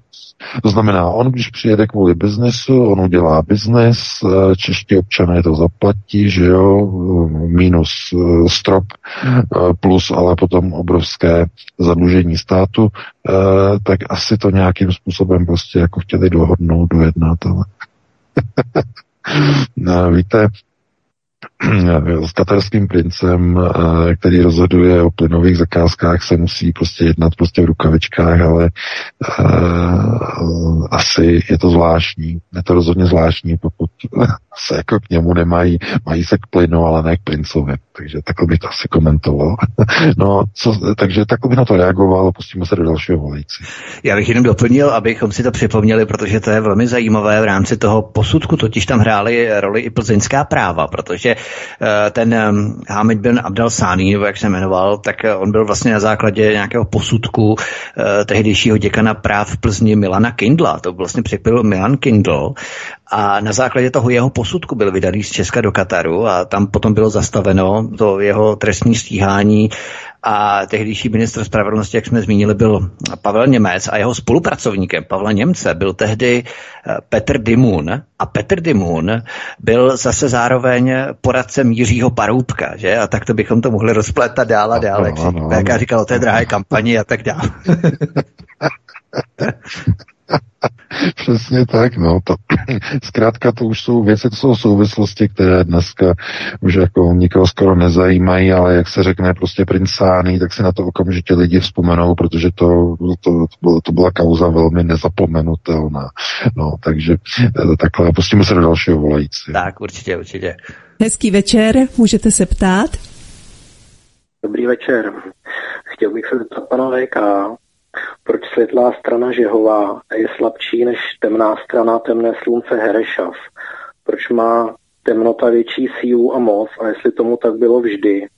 A v jaké, v jaký knize od pana VK se o tom to lze dočíst? A chtěl bych se zeptat ještě, kde se lze dočíst o postavě Ježíše Krista od pana VK. Díky moc, budu poslouchat. Také děkujeme. No, já děkuji za dotaz. No, tak to je ta druhá kniha, že jo, eh, Super krize, tam, tam to máte. Eh, no, prosím vás, eh, co se týče, co se týče Herešovu, otázky světla a temnoty, to je na to jednoduchá odpověď. Opravdu velice jednoduchá. Podívejte, podívejte se na noční oblohu. Je více světla na noční obloze nebo uh, tmy. Je to snad, je to jasné. Ve vesmíru všude je naprostá temnota a těch bodů zářivých, těch zdrojů je opravdu, opravdu jenom, jenom tady, jenom tamhle, jenom minimum. To znamená, je to podobné tomu připodobnění, eh, že eh, z těch především z těch textů hebrejské Bible, že to znamená Mm, eh, co se týče tedy světla eh, a konec konců tedy i eh, našich, nebo bychom měli říkat tedy těch křesťanských, tedy starších záznamů, ten, kdo nese světlo, že? Světlonož, prochází temnotou a přitahuje Eh, ztracené duše, které jdou za světlem a světlož, je vyvádí z temnoty, je-li ten, kdo přichází se světlem božím. A problém je v tom, že jsou tam i jiná světla, světla Lucifera, Luciferus, a ty vedou na cestí, ty vedou temnotě, ty vedou k propasti, že? Uh, proto tyhle ty archetypy, nebo oni to nejsou archetypy, pozor, to jsou obrazy samozřejmě z unitáru, že? Protože v unitáru, uh, až tedy na ty výjimky, uh, je, je, je, pří, je přítmý, příšeří, uh, nebo pří, ano, příšeří, uh, tma, tma ne, je to, je to, je to jako potemnělé, potemnělé, že jo, to je prostor, tedy unitáru. A právě ta světla přitahují různé entity. A protože toho světla je opravdu řádově méně, tak eh, tím to je dané. To je zkrátka něco, co byste mohl označit za daný fakt, že temnoty je a, a obecně i přeneseně. Ano, temnoty zla, zloby, nenávisti, je vždycky více, mnohem násobně, geometrickou řadou více, než milosrdenství, lásky, porozumění, eh, milosti, tedy jak boží, tak i lidské, mnohem násobně méně. To je dané. A proč je to tak dané, no, tak to bychom mohli polemizovat, ale zkrátka eh, je to opravdu přenesené do eh, těch, eh, řekněme, archetypů církevních, jak tedy křesťanské, tak i židovské, hebrejské Bible, kde jasně je uvedeno, že všude, všude de facto ta temnota převažuje a proto ten boj, že toho dobra se zlem, ten archetypální boj, Protože to je archetypální boj. i v Bibli, tedy Bůh a Satan, že archetypální boj, eh, je vždycky veden z té pozice, že toho zla je více než toho dobra. Bylo-li by to obráceně, žádné zlo by vlastně nebylo. Protože kdyby bylo více toho dobra, tak eh, by automaticky všechno to zlo bylo zničeno. Proto by ten boj měl archetypální základ, musí to té temnoty být vždycky více než toho světla. Doufám, že to, že to nevysvětluji, nevysvětluju moc složitě, ale takhle to zkrátka je. Takže bych na to odpověděl, no a pustíme se do dalšího volajícího, pokud máme někoho. Ano, máme. Dobrý večer. Máte slovo. Dobrý, dobrý večer. Pane Vejka, podle Galaktické federace jsou všechny atomové jaderné zbraně inaktivovány, takže pokud dojde k nějakému jadernému konfliktu, tak to bude pouze holografie, nic víc. A, a pokud se týká tohohle dění na světě, tak to je všechno divadlo. Ukrajina, Rusko, NATO, to je všechno divadlo, co je všechno domluvený. Tam nejsou, tam, tam ne, nebude nějaký katastrofický scénář, to všechno nakonec skončí ve finále e, dobře. Jo? Ale já uvědomujete si, že v této chvíli umírají desítky tisíc lidí na Ukrajině a to není holografie, milý pane. Ale to není, to není Oni obětují lidi, obětují, obětují lidi, goj, goj, gojím, chápete, rozumíte, že toto není holografie. Když umírají lidé ve válečném konfliktu, tak to není holografie. Tak to jsou rozhodli, skuteční lidé. Jistě. A co se týče, co se týče eh, věcí, které se týkají jako různých deaktivovaných zbraní, prosím vás, eh, k tomu se nebudu vyjadřovat, vůbec se k tomu nebudu vyjadřovat. Protože víte moc dobře, že eh, tato zem, nebo tato celá planeta, že je země, tak jak na ní se nacházíme, je celá vedena k vyhubo, doslova k vyhlazování civilizace, je určena tomu, aby, bylo snížen, aby byla snížena populace. Moje poslední kniha o tom píše, pojednává, Komise 300. Deaktivace lidí, způsobení neplodnosti, aby se nemnožili. A protože to půjde pomalu, tak je žádoucí každá válka velkého rozsahu, která sníží populaci na této planetě. Je to útěk a úprk za snížením populačního objemu civilizace na této planetě. A Ukrajina je rozbuška. Tam právě vidíme začátek možného velkého mohutného konfliktu, minimálně na úrovni celé Evropy. A musíme opravdu se na to dívat tak, že všichni v Evropě, všichni hodnostáři, ne obyčejní lidé, ale všichni politici, všechny politické elity, všichni vůdci Evropy chtějí válku. Ještě ani jednou za těch osm měsíců od operace na Ukrajině nevyzvali k mírovému řešení. Ani jednou jedinkrát. Ani jeden jediný. Všichni chtějí více a více války na Ukrajině. Posílají více a více zbraní na Ukrajinu. Více a více zabíjení mezi Ukrajinci a Rusy a více a více procesu Drang nach Osten na rozbití Ruska. Takže Takhle bych na to reagoval a pustíme se do dalšího volajícího, pokud tam máme výtku. Děkuji. Ano, máme. Hezký večer, jste ve vysílání. Hezký večer, eh, Luděk Solomouce. Eh, chtěl jsem se zeptat, na těch alternativních webech eh, jsem četl, že Rusko sáhlo k nějakým laserovým operacím v kosmu a sestřelilo americké satelity, které navádí ty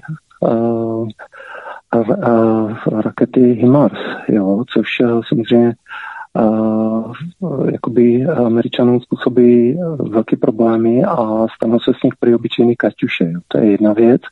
A potom, že Rusko vypravilo do moře ten, tu ponorku soudného dne, tak jestli jsou to nějaké relevantní informace, jestli o tom pan VK slyšel. Děkujeme. To dotazy. Děkuji, budu poslouchat. No, já děkuji. Ano, samozřejmě to jsou ty takové ty světelné sloupy, ty light pillars, eh, světelné sloupy, které se objevily v některých ruských městech. Ehm, objevily se vysvětlení, že se jedná o eh, jeden typ vlastně záře krystalů ledu, které vytvářejí eh, jakoby sloupy světla. Když se podíváte na internetu, na Google, na Google Images, se podíváte na light, light pillar, nebo dáte light columns, to znamená, že sloupce světla a podobně, tam najdete fotografie, jak to vypadá mm, na jiných místech. Problém je v tom, že eh, ty fotografie, drtivá většina těch fotografií eh, toho přírodního úkazu eh, je tvořena mnoha a mnoha a mnoha vedle sebe stojícími vertikálně svítícími pruhy, jo, vertikálně ve, velmi hustě vedle sebe. Ale případě těch obrazových záběrů z toho Ruska se vždycky jedná jenom o jeden jediný kužel, nebo ne kužel, tak pilíř světla. Jenom jeden jediný.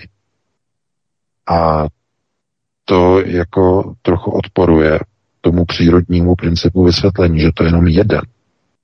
Jo, to je izolovaný jenom jeden. Takže to opravdu trochu to vypadalo jako, jako laser, ale některé ty fotografie ukazovali, že to světlo nevychází od země, ale začíná až v polovině někde ve výšce 200-300 metrů, což laseru zase neodpovídá. Kdyby to byl poprsek světla, tak vychází přímo od země a nezačíná až někde v půlce.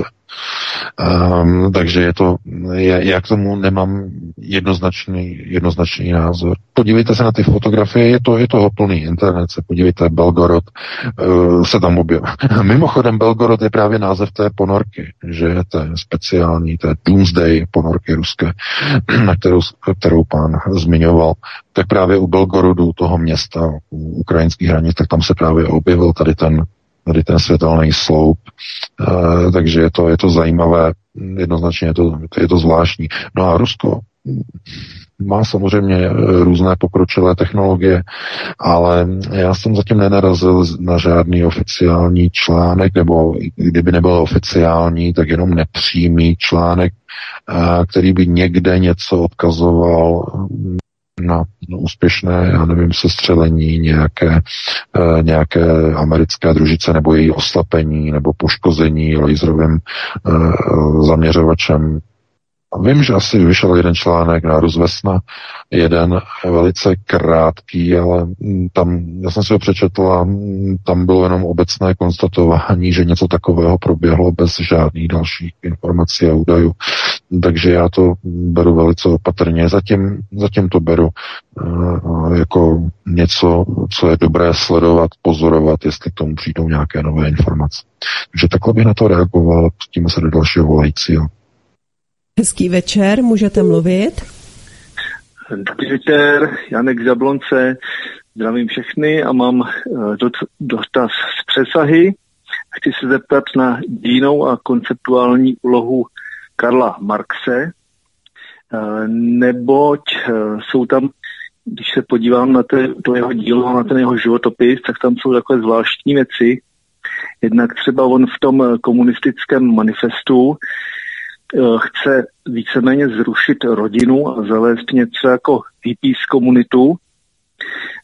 Další eh, je, že eh, taková zvláštnost, že on vlastně nikdy nepracoval, ale nouzí nikdy netrpěl.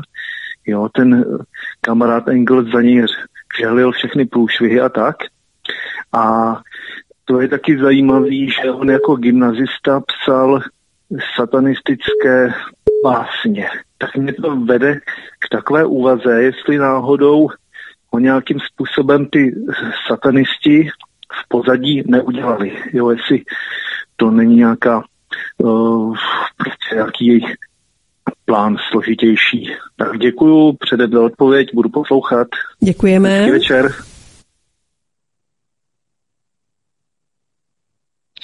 No, Vítko, já jsem měl opravdu jako špatný spojení, jestli bys to mohl, prosím tě, nějak přetlumočit, prostě mě to vypadávalo. To je docela škoda. Posluchač totiž eh, navrhoval několik eh, tezí ohledně, ohledně Marxe.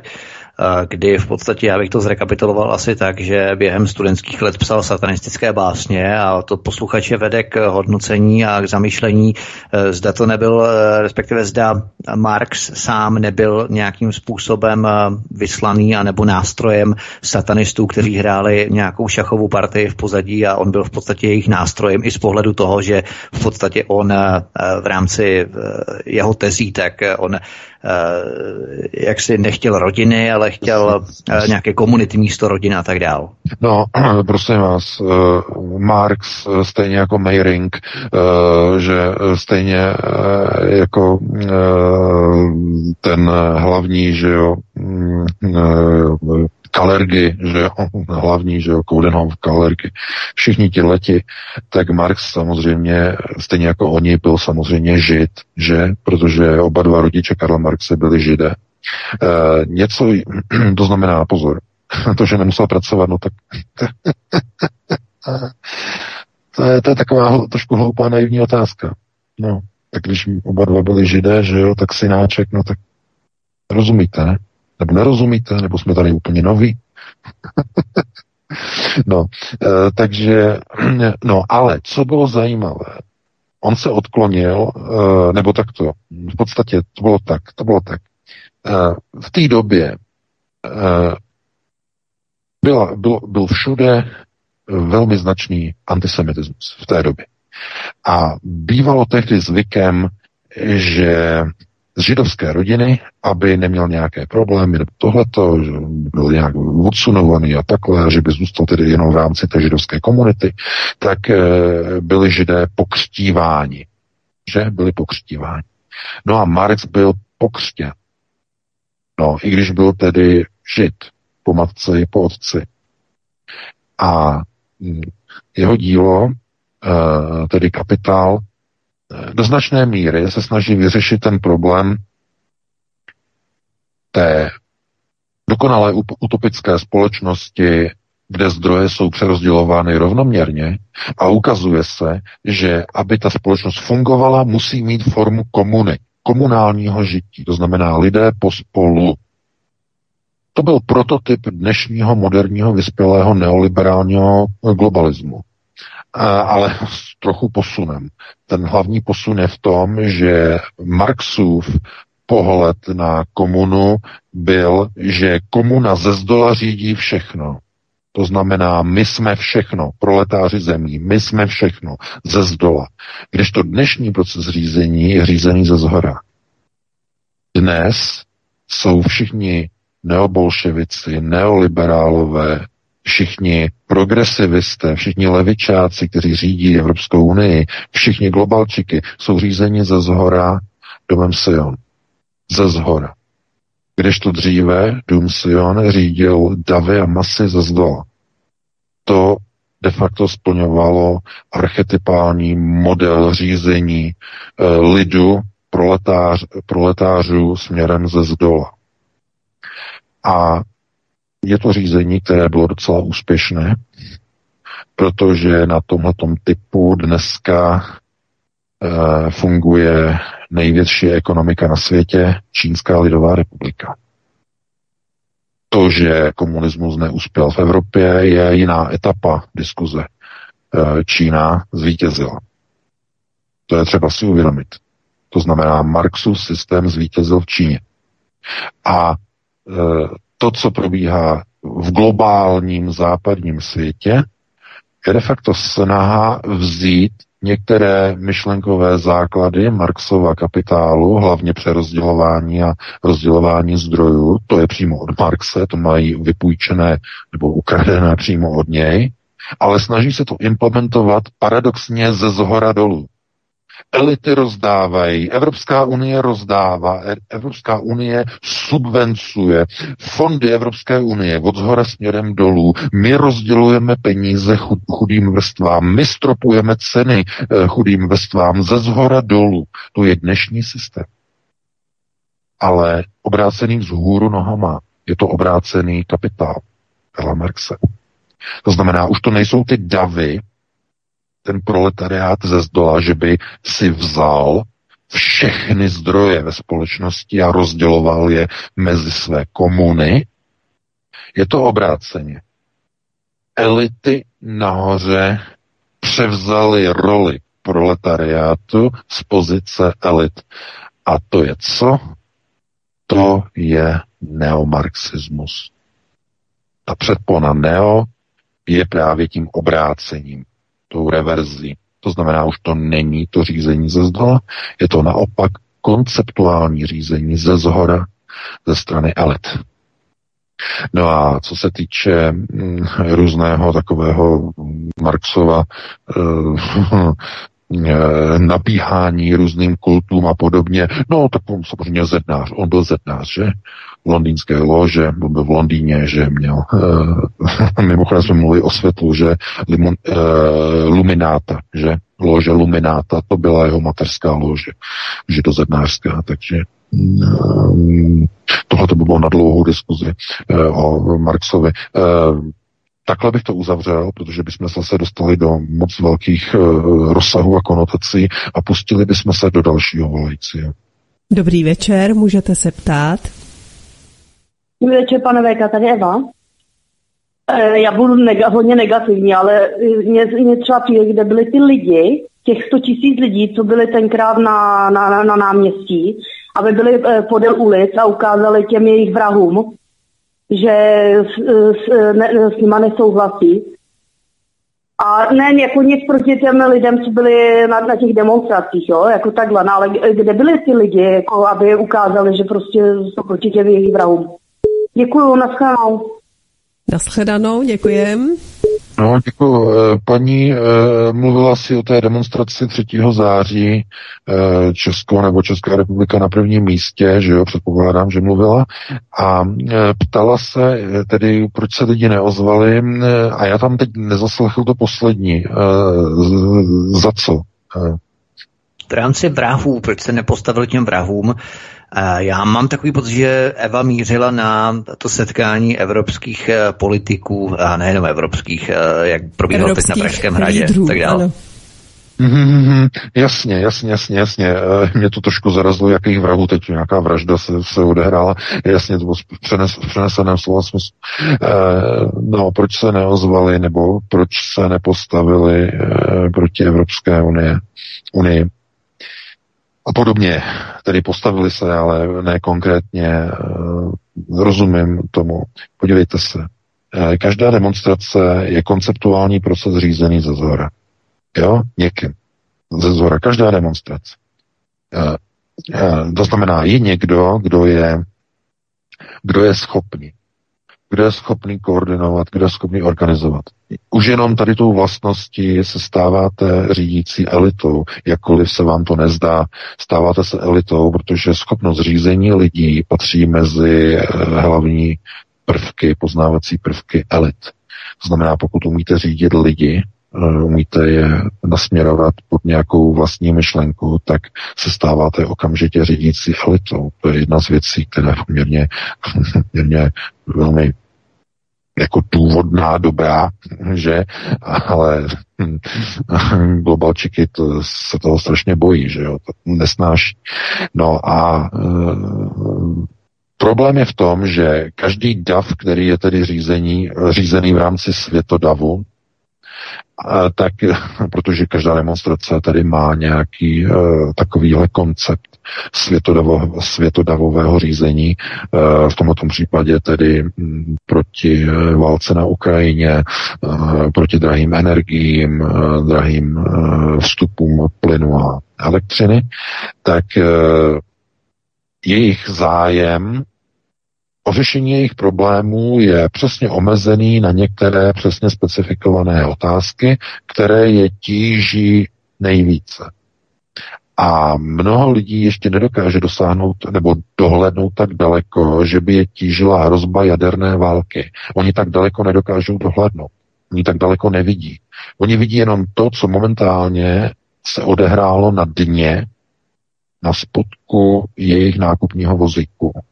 Tam totiž vidí, že najednou nemají elektřinu, nemají plyn a když budou chtít, tak budou muset zaplatit obrovské peníze. A to se jich přímo dotýká. To znamená, to je to, na co oni si můžou, eh, na co oni si můžou sáhnout, co oni přímo vidí a mohou na to reagovat na té demonstraci. Ale většina z nich není schopna vidět třeba bezpečnostní hrozbu ozbrojeného konfliktu nebo třetí světové války na území Evropy kvůli vyprovokování konfliktu s Ruskou federací jakožto jadernou velmoci. Není schopná vidět až tak daleko. Jo, a to zase těm lidem nejde vyčítat, protože mm, pokud mluvíme o konceptuální gramotnosti, to se týká několika procent populace. To je všechno. Jo? E, takže e, to, že se tam nepostavili třeba důrazněji proti některým politickým procesům eh, podpory válečného nasunování a nasunování zbraní. A proč se více neakcentuje odpor proti nasunování zbraní, proč se více neakcentuje, aby evropští politici, politici začali tlačit na Kiev a na jednání, na mírová jednání, aby zastavili dodávky zbraní a více se tlačilo na mírové urovnání toho konfliktu, který žádné jiné urovnání nemá, pak, nemá dojít úplně, úplnému zničení zničení Evropy. Protože pokud jedna strana tam bude pořád natahovat zbraně, pořád víc a víc, a e, ruská strana e, oficiálně přijala to nová území, zaintegrovala je do své struktury a dokonce už e, včera e, vytiskla novou ústavu, kde už jsou v ústavě ta území zakomponována do Ruské federace, e, jsou spojená s Ruskem, tak to už nemá jiné řešení, než právě jenom ta dvě. Mírové zasednutí ke stolu nebo třetí světová válka. Nic jiného teď není na stole. Buď mírová jednání nebo třetí světová válka. Nic jiného.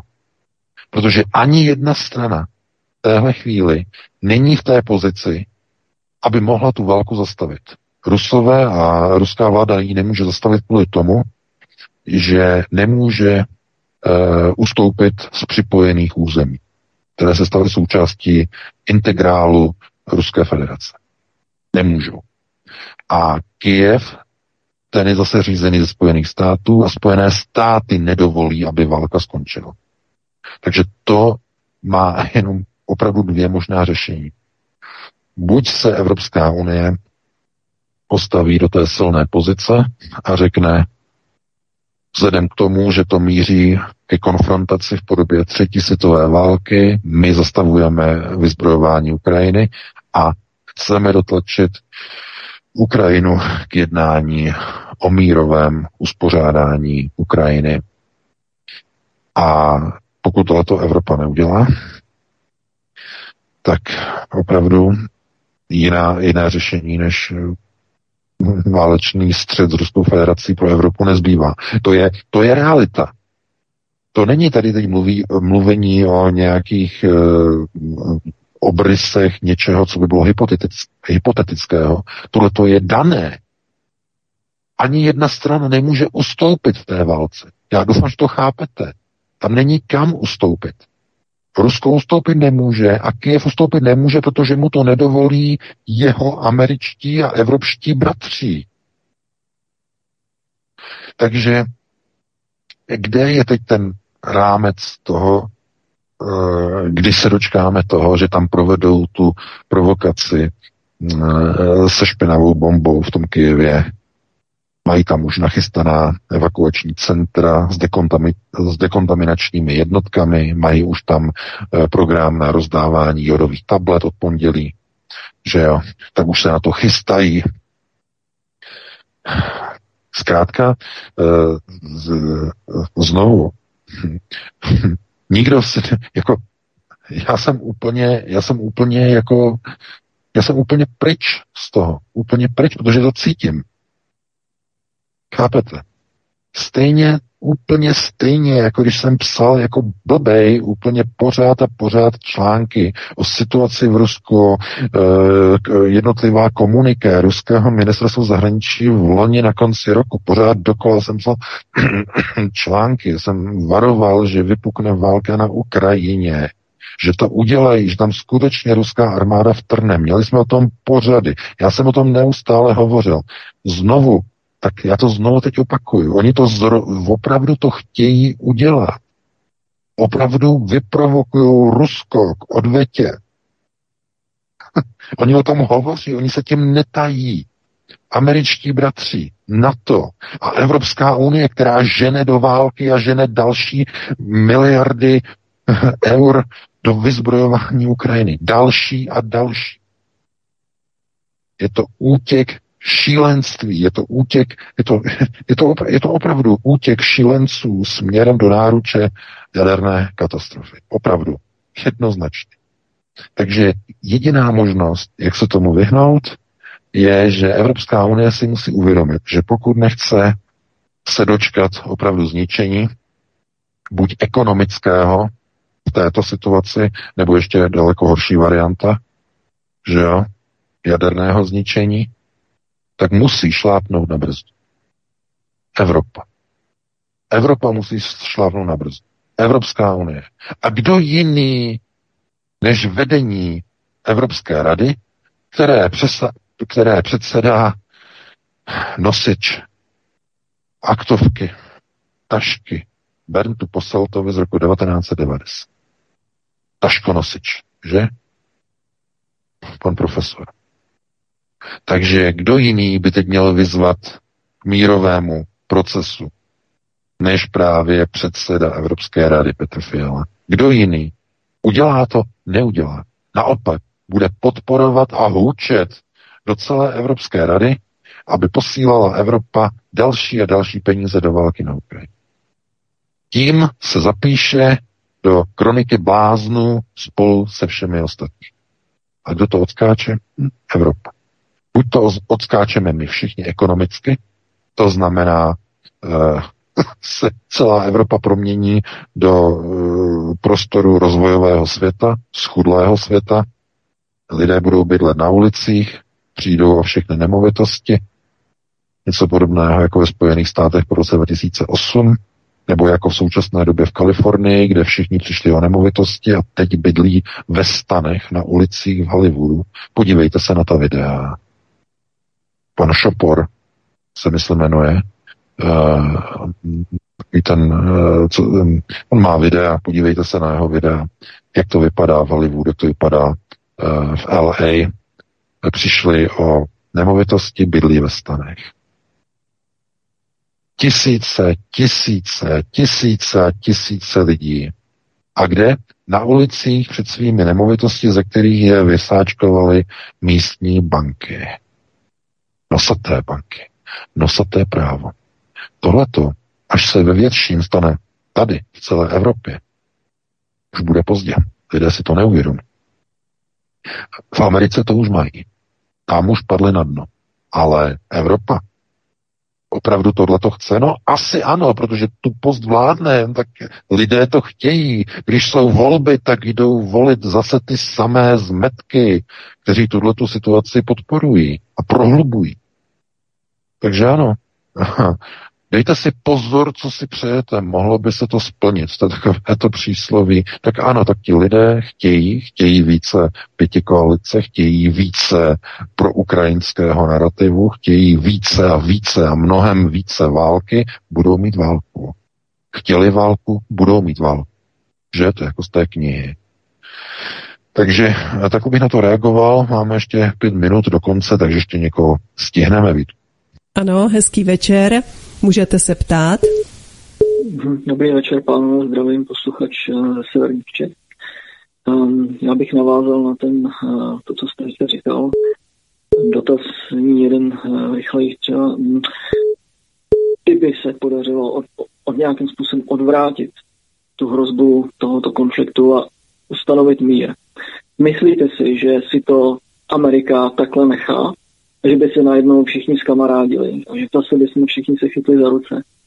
A nebo by to přešlo v něco jako čekací dobu na ten konečný definitivní konflikt, protože já mám z toho pocit, že jak už to jednou načato, že to, to nelze ukončit. Prostě oni ty Rus, to Rusko chtějí a tohle by bylo jenom oddálení, že ten první dotazník, jestli, jestli by to nebylo jenom oddálení toho, co je nevyhnutelné, pokud by to teďka hmm. nějak vyšlo ještě. A druhý dotaz zní, jestli nemá pan, já když vidím ty vyšinutý magory, v Evropské unii, tak u nás vyvládala i v Polsku. A oni mají jedno společně, oni mají určitou vyšinutost. Mm, a všichni prošli jakýmsi institutem. Nemyslíte si, jestli tam neprobíhá tam nějaká forma hypnozy třeba? E, bylo to v této člověk tam dokázal zhypnotizovat 10 lidí na, na žlice, který se pozval na pódium, bylo to 100% byl v hypnoze. Tak jestli náhodou nedostanou tyhle lidi prostě program a pak můžou ještě líp prostě přijímat ty, ty svoje instrukce, protože jinak já to, já to nechápu tohle. Děkuji moc.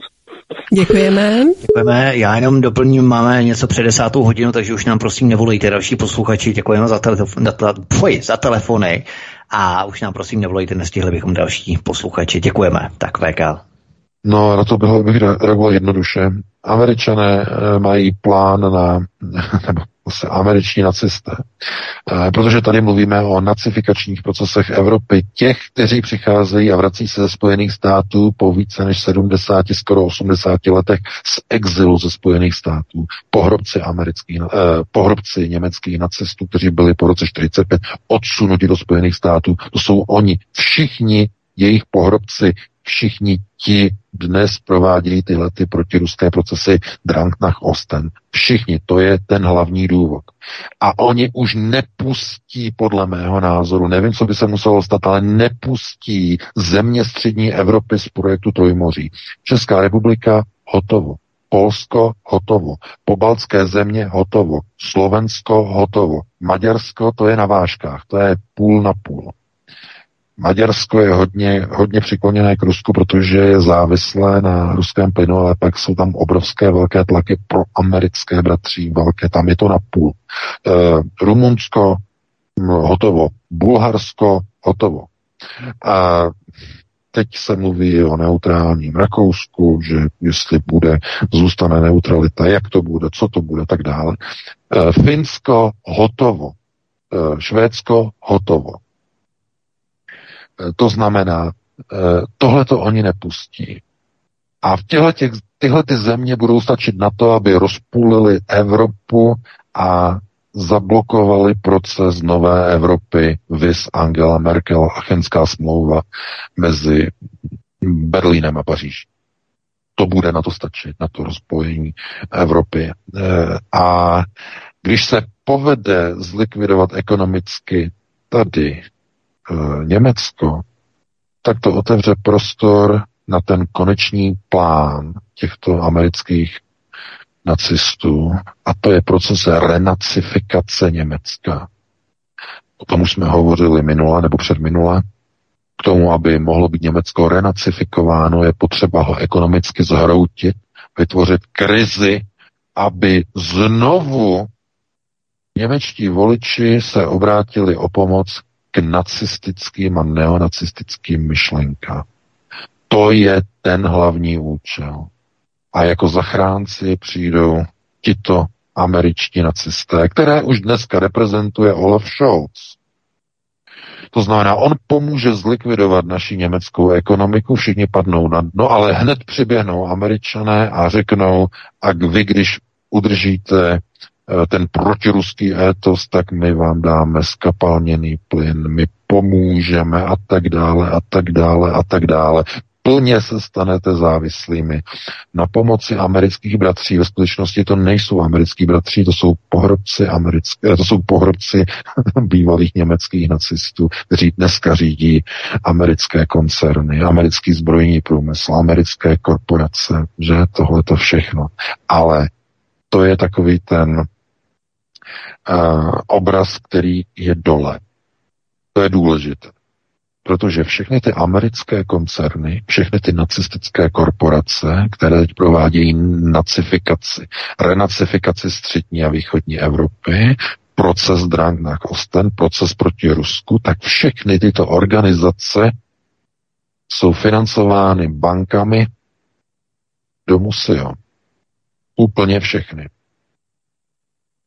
Takže je to neonacistický proces, anebo je to proces sionistický. Chápete? No a jsme znovu u konceptuální války mezi že a je hotovo. Tohle to je ono. Vladimir Putin jako kádr domu Chabat a Západ jako kádr domu Sion. Mezi nima válka, momentálně ještě stále konceptuální rovina, v rámci ekonomiky, v rámci sankcí, v rámci blokád, ale už i v rámci šesté priority minimálně lokálně na Ukrajině a brzy možná i globálně, pokud k tomu bude přikročeno, pokud se, nedej bože, toho dočkáme. Takže s takovýmhle přesahem bych to uzavřel, máme 22.01. Vítku, eh, já se s tebou loučím, i s tebou Halenko, i když jsem teda přišel pozdě, tak jsme stihli všechna témata, zodpověděli jsme teda všechny dotazy minimálně těch lidí, kteří se dovolali. Doufám, že se vám to dneska líbilo, eh, že to nebylo příliš pesimistické, že jo, protože to zase moc důvodu pro nějaké juchání momentálně není. A e, pokud si najdete čas, tak e, za týden opět e, po 19.30 se opět uslyšíme, opět probereme nová aktuální témata z domova i ze světla. Já vám přeji pěkný, úspěšný příští týden, užijte si víkend a pro tuto chvíli přeji krásnou dobrou noc. Já se s tebou taky loučím, VK, mějte se moc hezky, s tebou taky Helenko, i s vámi, milí posluchači, moc vám děkujeme za vaše telefonáty a taky, že se registrujete na kanál Odyssey, že přecházíte na necenzurovanou platformu Odyssey. Mimochodem, eh, nedá, nedávno, myslím, že dnes nebo včera byl zveřejněný příspěvek eh, na Odyssey, že přechází stále více a více youtuberů právě na kanál Odyssey nebo na platformu Odyssey právě z toho důvodu, že je banují a uh, smazávají, odstraňují kanály uh, i youtuberů, jako jsou různí komedianti, baviči, i takto uh, YouTube cenzuruje, takže všichni hromada přechází na Odyssey, takže máte šanci tam přijít také, zaregistrovat se a přidat si tento kanál Studia Tapin Radio do vašeho odběru. Takže mějte se krásně od mikrofonu a zdraví Vítek, zůstaňte se svobodným vysílačem, pokud nás chcete poslouchat dál, nebo si najděte váš oblíbený pořad v programu na stránkách svobodného vysílače, ať Studia Helen, anebo mě příští týden třeba v rámci eh, pořadu trojdílného cyklu eh, tajné nástroje propagandy, které budou vysílat. No a zůstaňte s námi, anebo v případě, pokud jdete spát, dobrou noc, hezký večer. Tolik, vážení posluchači, hovory u Klábosnice a neb co týden vzal. Já také děkuji panu VK za názory, informace, zajímavosti, Vítkovi za výběr témat a vám, vážení posluchači, za zajímavé telefonáty a za pozornost. Naslyšenou a užijte si poslední teplé dny. Prosíme, pomožte nám s propagací kanálu Studia Tapin Rádio Svobodného vysílače CS. Pokud se vám tento nebo jiné pořady na tomto kanále líbí, klikněte na vaší obrazovce na tlačítko s nápisem Sdílet a vyberte sociální síť, na kterou pořád sdílíte. Jde o pouhých pár desítek sekund vašeho času. Děkujeme.